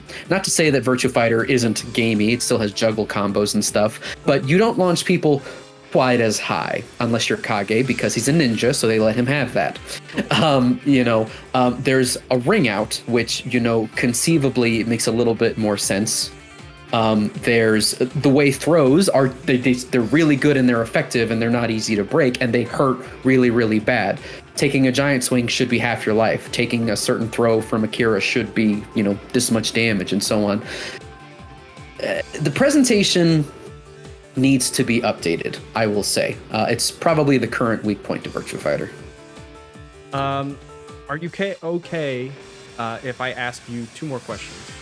Yeah They'll, got time they'll- they'll be quick ones. Um, sure if I were a new player, which of these fighting games should I get into for my first fighter? Street Fighter 6, KOF 13 with the rollback. I know it's not necessarily uh, new, but it's it's upcoming. And then Virtua Fighter 5 Ultimate Showdown or Tekken 8. Yeah, um, I mean, my real answer is you should try them all. But if you held a gun to my head and said you have to pick one Pick juice, um, I, I regrettably will have to say Street Fighter Six. I say regrettably because I know deep down in my heart that Virtua Fighter will teach you more, and KOF 13 will be the most beautiful game you've ever seen. um, but like, Street Fighter 6 is in a prime position to be the fighting game for the the new new new generation. So I, I'm I'm I'm an 09er. Then there were like 012ers, and then there's like some 022ers and all, and all that other fun stuff. The way that we would talk about new generations of people coming in. Street Fighter 6 is probably going, uh, assuming it it performs as well as it looks and the way it's being presented. It's probably going to get rave reviews at all the major outlets. Um, it's probably going to go on discount within a couple of months of coming out. Capcom was going to make it easy to play the game. Street, uh, you might remember that they experimented with Street Fighter V with like free to play weekends. I feel like they're going to be very aggressive with that with Street Fighter 6. Get it right on PS Plus, make another free to play weekend on this, that, and the other. Get it on Game Pass. Get it in everyone's hands because Street Fighter 6 is positioned to be a fun single player experience for people that have all those gripes that we've been talking about. But for people like us who care about this crap, it also has awesome rollback netcode. I was in both betas. It's amazing. It shows you the ping and the rollback frames and the jitter in real time. um, like it has working crossplay on day one, has a bunch of interesting and cool characters. Like all the returning characters are redesigned and have lots of interesting changes to their move list. The drive system is genius. It's amazing. Um, Street Fighter 6 has everything that a new fighting game player would want very critically, it's going to function as a product, and also it looks amazing, and it will have plenty of other beginners to play with. Like it, it, it gives you a chance to be creative with making your avatar and stuff. It just has all that extra stuff Real that makes a sixty dollar game worth buying. So creative. Virtua Fighter 5 Ultimate Showdown doesn't, but you should play it because it's better. um, and and you should play KOF 13 because that's better in its own way. Like every game is better in its own way. I'm sorry. I'm sorry. I'll- It's okay. It's okay. Uh, What, and what I- about Tekken? Every game is special. and to be clear, I'm a huge fan of Street Fighter 6, but I'm a, I'm a huge fan of lots of different fighting games at this point. Um, Tekken is pro- like it, there, were, there are people who exist who think that Street Fighter 6 doesn't look good, and they will probably enjoy the way that Tekken 8 looks. I, I don't think I've heard anyone who says I hate the way both these games look. Okay, fine, uh, but Tekken is still a unique and fun and deep fighting game, and uh, you like. I'm, I'm actually very curious about where the story is going to go. June is finally back. Heihachi's finally dead. That's going to be kind of interesting. Tekken 8, honestly, I feel like is sort of looking to be a little weak in terms of as a product and features when you compare it directly with 6. So I'm curious if, you know, we're going to get more modes. They're going to bring back Tekken Force, you know, or something. Um, something along those lines. Give me some Tekken Force. I'm in. But yeah, the, the, the actual real answer to that question is Street Fighter 6. yeah. Asterisk, but play them all. Put them all. Yeah. But play them all because you have you want to try them, and y it might turn out you really, really, really, really love playing as Ash and doing these two minute long combos in KOF 13, the most beautiful sprite based fighting game ever made. is two things. Is 13 gonna replace 15 for you when it comes out? You think? Maybe, maybe for a moment. probably for a moment. Um, 13 is important to me because it was the game that got me into the series in general. After 13, I played a bunch of old games and I've been playing the new ones. And we can say that the game is imbalanced. We can say that there's clearly a top tier or whatever, but that's not important. What's important to me is that the game is beautiful. I love the music. I love the characters and the cast. Um, I will run through the trial mode again and explain how all the combos work again. I just have a blast with it. Um, because of KOF 13, I met Matador, who lives in Vegas, and that's like, um, I, I really, really love all the times that I've gone out there to play with him and we've exchanged information on the game. And KOF 13 put me in a position where I could even pretend to play KOF 14 and 15 competitively. You know, I don't think I'm really a top KOF player nowadays. I feel like I don't practice enough or I'm not like putting enough, eff- I'm not putting enough pressure on myself to practice and improve. So, you know, I got top eight at CEO, but I also know that on another day, if I didn't feel as well or if I had a different bracket, I would not have gotten top eight at CEO. Um, so, when it comes to competitively, KOF 15, I, like I'm pretty good at the game. I'm not sure if I'm pushing it. I'm not sure how hard I'm going to practice it, but I know that the uh, it, it's appealing to me to revisit KOF 13 to teach that game to people who will be interested to see how good the rollback is. You know, if there will be maybe a tournament or two for it, maybe I'll enter it. But um, I have a very deep appreciation for 13, so I'm definitely going to play it a lot when it gets re-released. Um, and you know, I'm, I'm gonna I'm gonna try and alternate my time. I still want to play and teach 15 a bit as well, but you know, 13 is a very important uh, and nostalgic game for me, so I'm gonna put aside time for it. Uh, I suppose the other thing that that has been a huge theme throughout this entire episode that has become abundantly clear is how unique and interesting Yu Suzuki is as a person. I know this sounds strange, but when you explain Virtua Fighter and take it beyond that and everything he's created, he has a very interesting way of looking at the world and even making video games. I just I really wanted to say that, especially with like how he takes fighting games and he makes it something completely different. I think is is just video games. It's completely fascinating. So Yeah. if, if you guys don't know who Yu Suzuki is, you should definitely look into him and and um, yeah, really fascinating guy. I suppose next would be, for the record, in your opinion, uh, to uh, settle this, which fighting game do you think is the hardest to learn? And I, I already know the answer, but it's is it KOF 15, is it Tekken 7, or Virtua Fighter 5? Actually, I'm gonna. I'm gonna not answer that question. I'm kidding. Right, kidding. I'm kidding. It's, it, Ah, it- it- Here's what here- it's here's what I mean. Here's what I mean, though. This is very similar to the discussion about what keeps people out of fighting games. What is hard to a person will vary. Some people find it hard to practice in general. Other people find it hard very specifically to do an electric. And other people find it hard to very specifically do Kazuya's 13 frame electric rather than the 14. Any one of those barriers might be the reason why they find Tekken particularly hard to learn, but they find Virtua Fighter simple. Mm-hmm. But the irony is, Virtua Fighter will sometimes have you moving the joystick just as fast as doing an electric, and sometimes you'll be layering. Like, just to give an example, this is a basic defensive option select down, forward, down, forward, brief, neutral, up, neutral, forward, forward, guard. corner, corner, up, forward, forward, guard. Right? And, and this is done in like half a second. Is that harder than an electric? For some people, yes. For some people on Hitbox, definitely no. For other people on Hitbox, definitely yes. I don't use my ring finger that much or my index finger. You know what I'm saying? Like, Uh, is Tekken hard to learn? Well, you have to block a lot. Well, that will make it hard for some and simpler for others. And I hate having to say, like, it gives such a, an answer that seems like it's a little bit inde- indecisive, but, you know, on the face of it, it's like, well, KOF is fast and it's hard to anti-air.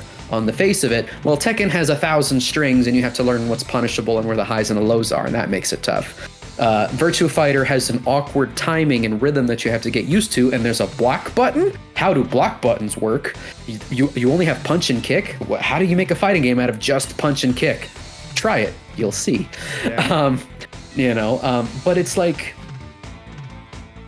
what makes a fighting game hard is whatever you are weakest at as a person.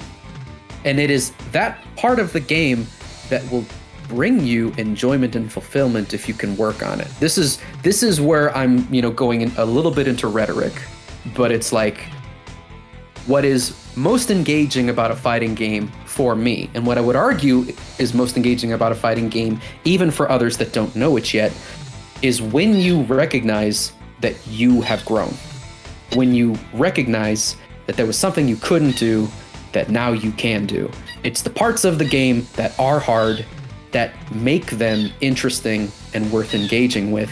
And if you don't do, if, if you think about what's hard and see those as barriers, then you're not, you, you don't, you aren't appreciating the game as much as you could. Like you, everything that's hard about a game is a challenge you can overcome. And granted, it's a video game. You know, like we said, some people don't want to practice all day. People just want to de-stress or whatever. But if you want to get the most out of the fighting game experience, you should keep trying to do things that you currently can't do. And you'll reach a point where you can do more than everyone around you. And then you start winning. And then and then it, and then it takes shape as something completely different. And then, you know, you can take it to a, a different type of competitive journey if you would like. You know, it's sort of like do you want to be a teacher or do you want to be a destroyer? You know, Sirlin wrote about this in Playing to Win, you know. You know, d- despite anything else you may have heard about him and things that have been done, that book is still extremely relevant, and I recommend you read it. Um, What- what again, book- what book? What's the title of the book? Just to uh, reveal if I Playing to know. Win. Playing to win. David Okay. Sirlin. Playing to Win by David Never Sirlin. I'll, I'll check it out. Um, it's it's a very quick read, um, but like it's uh, you when you reach a point in fighting games where you can actually do things, you decide what to do with that. Do you want to teach people? Do you want to dominate people? Do you want to instill fear in people, or do you want to, you know, just have fun playing wonky characters now that you have the ability to play them? Um, you know, just getting back to the original question, what's the hardest game? It's like uh, you you you should pick the hard game, in my opinion. Um, if you if you can stand it, if if you like the way Tekken 8 looks, but you think that that it's hard, then you should definitely play Tekken 8 because you will grow, and then your opinion on Tekken 8 will change, and you'll start having lots and lots more fun. And if, if maybe you play Tekken already, and it's like uh, I'm curious about Virtua Fighter, but it seems hard, then you should play it and then you will grow and then you'll take a new perspective on it just keep getting fresh perspectives and keep growing and that is how you get the most out of fighting games Excellent, excellent answer. Um, Um, yeah, I, I mean, what if you what if you end up as the man who's uh, great at fighting, good at at fighting games, but too good to play as friends. You got to find new friends. Is that, is that I mean, help your friends get better, and if if they don't want to get better, that's a separate issue. But you know, it's it, at the end of the day, it's it's a social thing. People have different limits, you know. If you get into baseball, not all your friends are going to want to run around the baseball field all day. Not everyone is going to want to do it. So there, there's always going to be an element of, you know, people will join and leave at different times of their lives when they're ready for it. When they're not ready for it they'll have different experiences. It's a life experience thing right? So it can be frustrating to be in a like a physical place or at a certain skill level where it feels like you're not getting the experience that you want. And my advice for those people is that that's how it is now. That's not necessarily how it's going to be tomorrow or in a month or in three months. And you are in a place and you have the ability to change where you're going. There's a future that you can make if you work on specific things, and there are people that are willing to help you work on those specific things. I can't help you with the boring stuff, the population density, the socioeconomics, the where you live, but I can help you with some of the other stuff. And if that's the hurdle, get someone like that to help you because it will absolutely help you get to where you want to be with fighting games. Um, yeah, that's what I would say. Awesome, man. Uh, Juice, where can people find you? Oh, okay, I'm pretty easy to find. Um, so I'm on Twitter way too much, which is annoying because it's like my only social media, and Elon Musk is really, really, really trying to burn the whole place down. So at some point, I may need to make a shift to Mastodon, or I'm, i may just eventually only be on Twitch. but um, uh, I hang around the KOF and Virtua Fighter discords a lot. So if you ever ask for a tip, I'm likely to like chime in and help you with some of that stuff. Um, but my Twitter is at juicebox underscore FGC. I'm pretty open to receiving questions uh, about stuff, and I'm on Twitch also as uh, juicebox FGC. Um, and I stream pretty frequently. I, am trying to stream like between three to five times a week um, after work and on off days. Um, but uh, I, I enjoy talking about this sort of stuff. I appreciate and welcome questions like this. Like, I want to help people understand and appreciate and enjoy fighting games for what I know them to be, which are an amazing genre that are well worth the effort. Um, and, uh, but yeah, um, it shouldn't be too hard to find me. Um, Twitter and Twitch are probably going to be the best ways, um, at least for now. Yeah. Awesome. Do, do you still do lessons every now and then? I know uh, people have taken lessons from the past. I think Matt's taking lessons. I've watched. I think I, I dabbled with that in the Street Fighter Five days. I personally do not like giving paid lessons.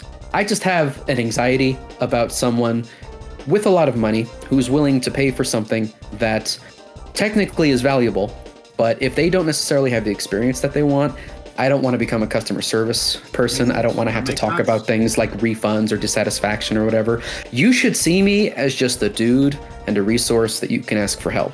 If you would like something private, like a lesson of some kind, let me know. We can play. If you need to set up a time where I'm not streaming, let me know. I'll see if I can work with you. I don't think money needs to enter the equation whatsoever. If you appreciate what I have to say, donate to the stream or something. You know, it's it's it, yeah. I, I I don't I want it to be a free exchange. I believe very very specifically in the freedom of information and in the yeah. scientific enterprise oh, and on sharing yeah. that stuff like down to my core it is one of my central core philosophies i hate when money enters spaces that it doesn't need to be in and I feel like fighting game information is one of those things. I understand why people value it. I understand why it can be viewed as something that's worth paying people for, but I also don't see it as necessary for that. I'm just a dude. You're just a dude or a dudette. Uh, you're you're you are just a person who's interested in fighting game knowledge. You can just ask, and that'll be fine. Well, you know, um, he's a dude, she's a dude, and we're all dudes. We're all dudes. We're all dudes. Hey. West Coast, everyone's a dude. Uh, Quint, where where can people find you? Also, really quick, sorry. Uh, I what? will link. Oh. I'm gonna link those discords in the video description and the podcast description. So if you guys are looking for it, it should be down there. Uh, Quint, where can people find you? Uh, mostly scrubbing it up on twitch.tv slash quintessence HD, playing Tekken 7 and trying to play some variety, but you know, that's not really working out so well lately. Uh, also posting fairly sparsely and sparingly on Twitter because it's just a dumpster fire right now. and of course on this podcast, where I just add little quips and quotes and do my best. Uh, so you guys can find the backlog on Twitch, Instagram, YouTube. We're on TikTok. Uh, anywhere you can find podcasts, uh, search the backlog or the backlog podcast. You should be able to find us. Uh, but other than that, guys, this has been the backlog podcast number 51. Uh, we'll see you soon. Peace out, y'all. Bye bye. Yeah. Bye.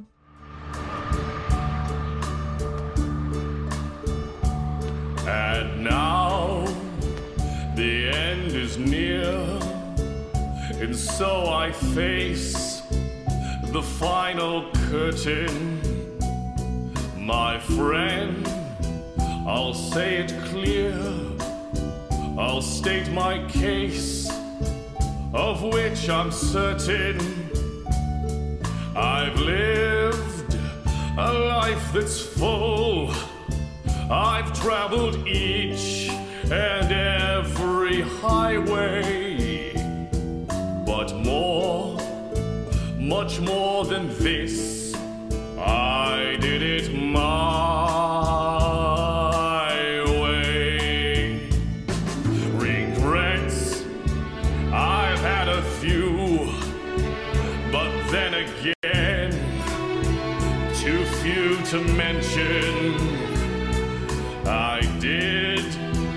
I had to do and saw it through without exception. I planned each charted course, each careful step along the byway, and more, much more than this. I did it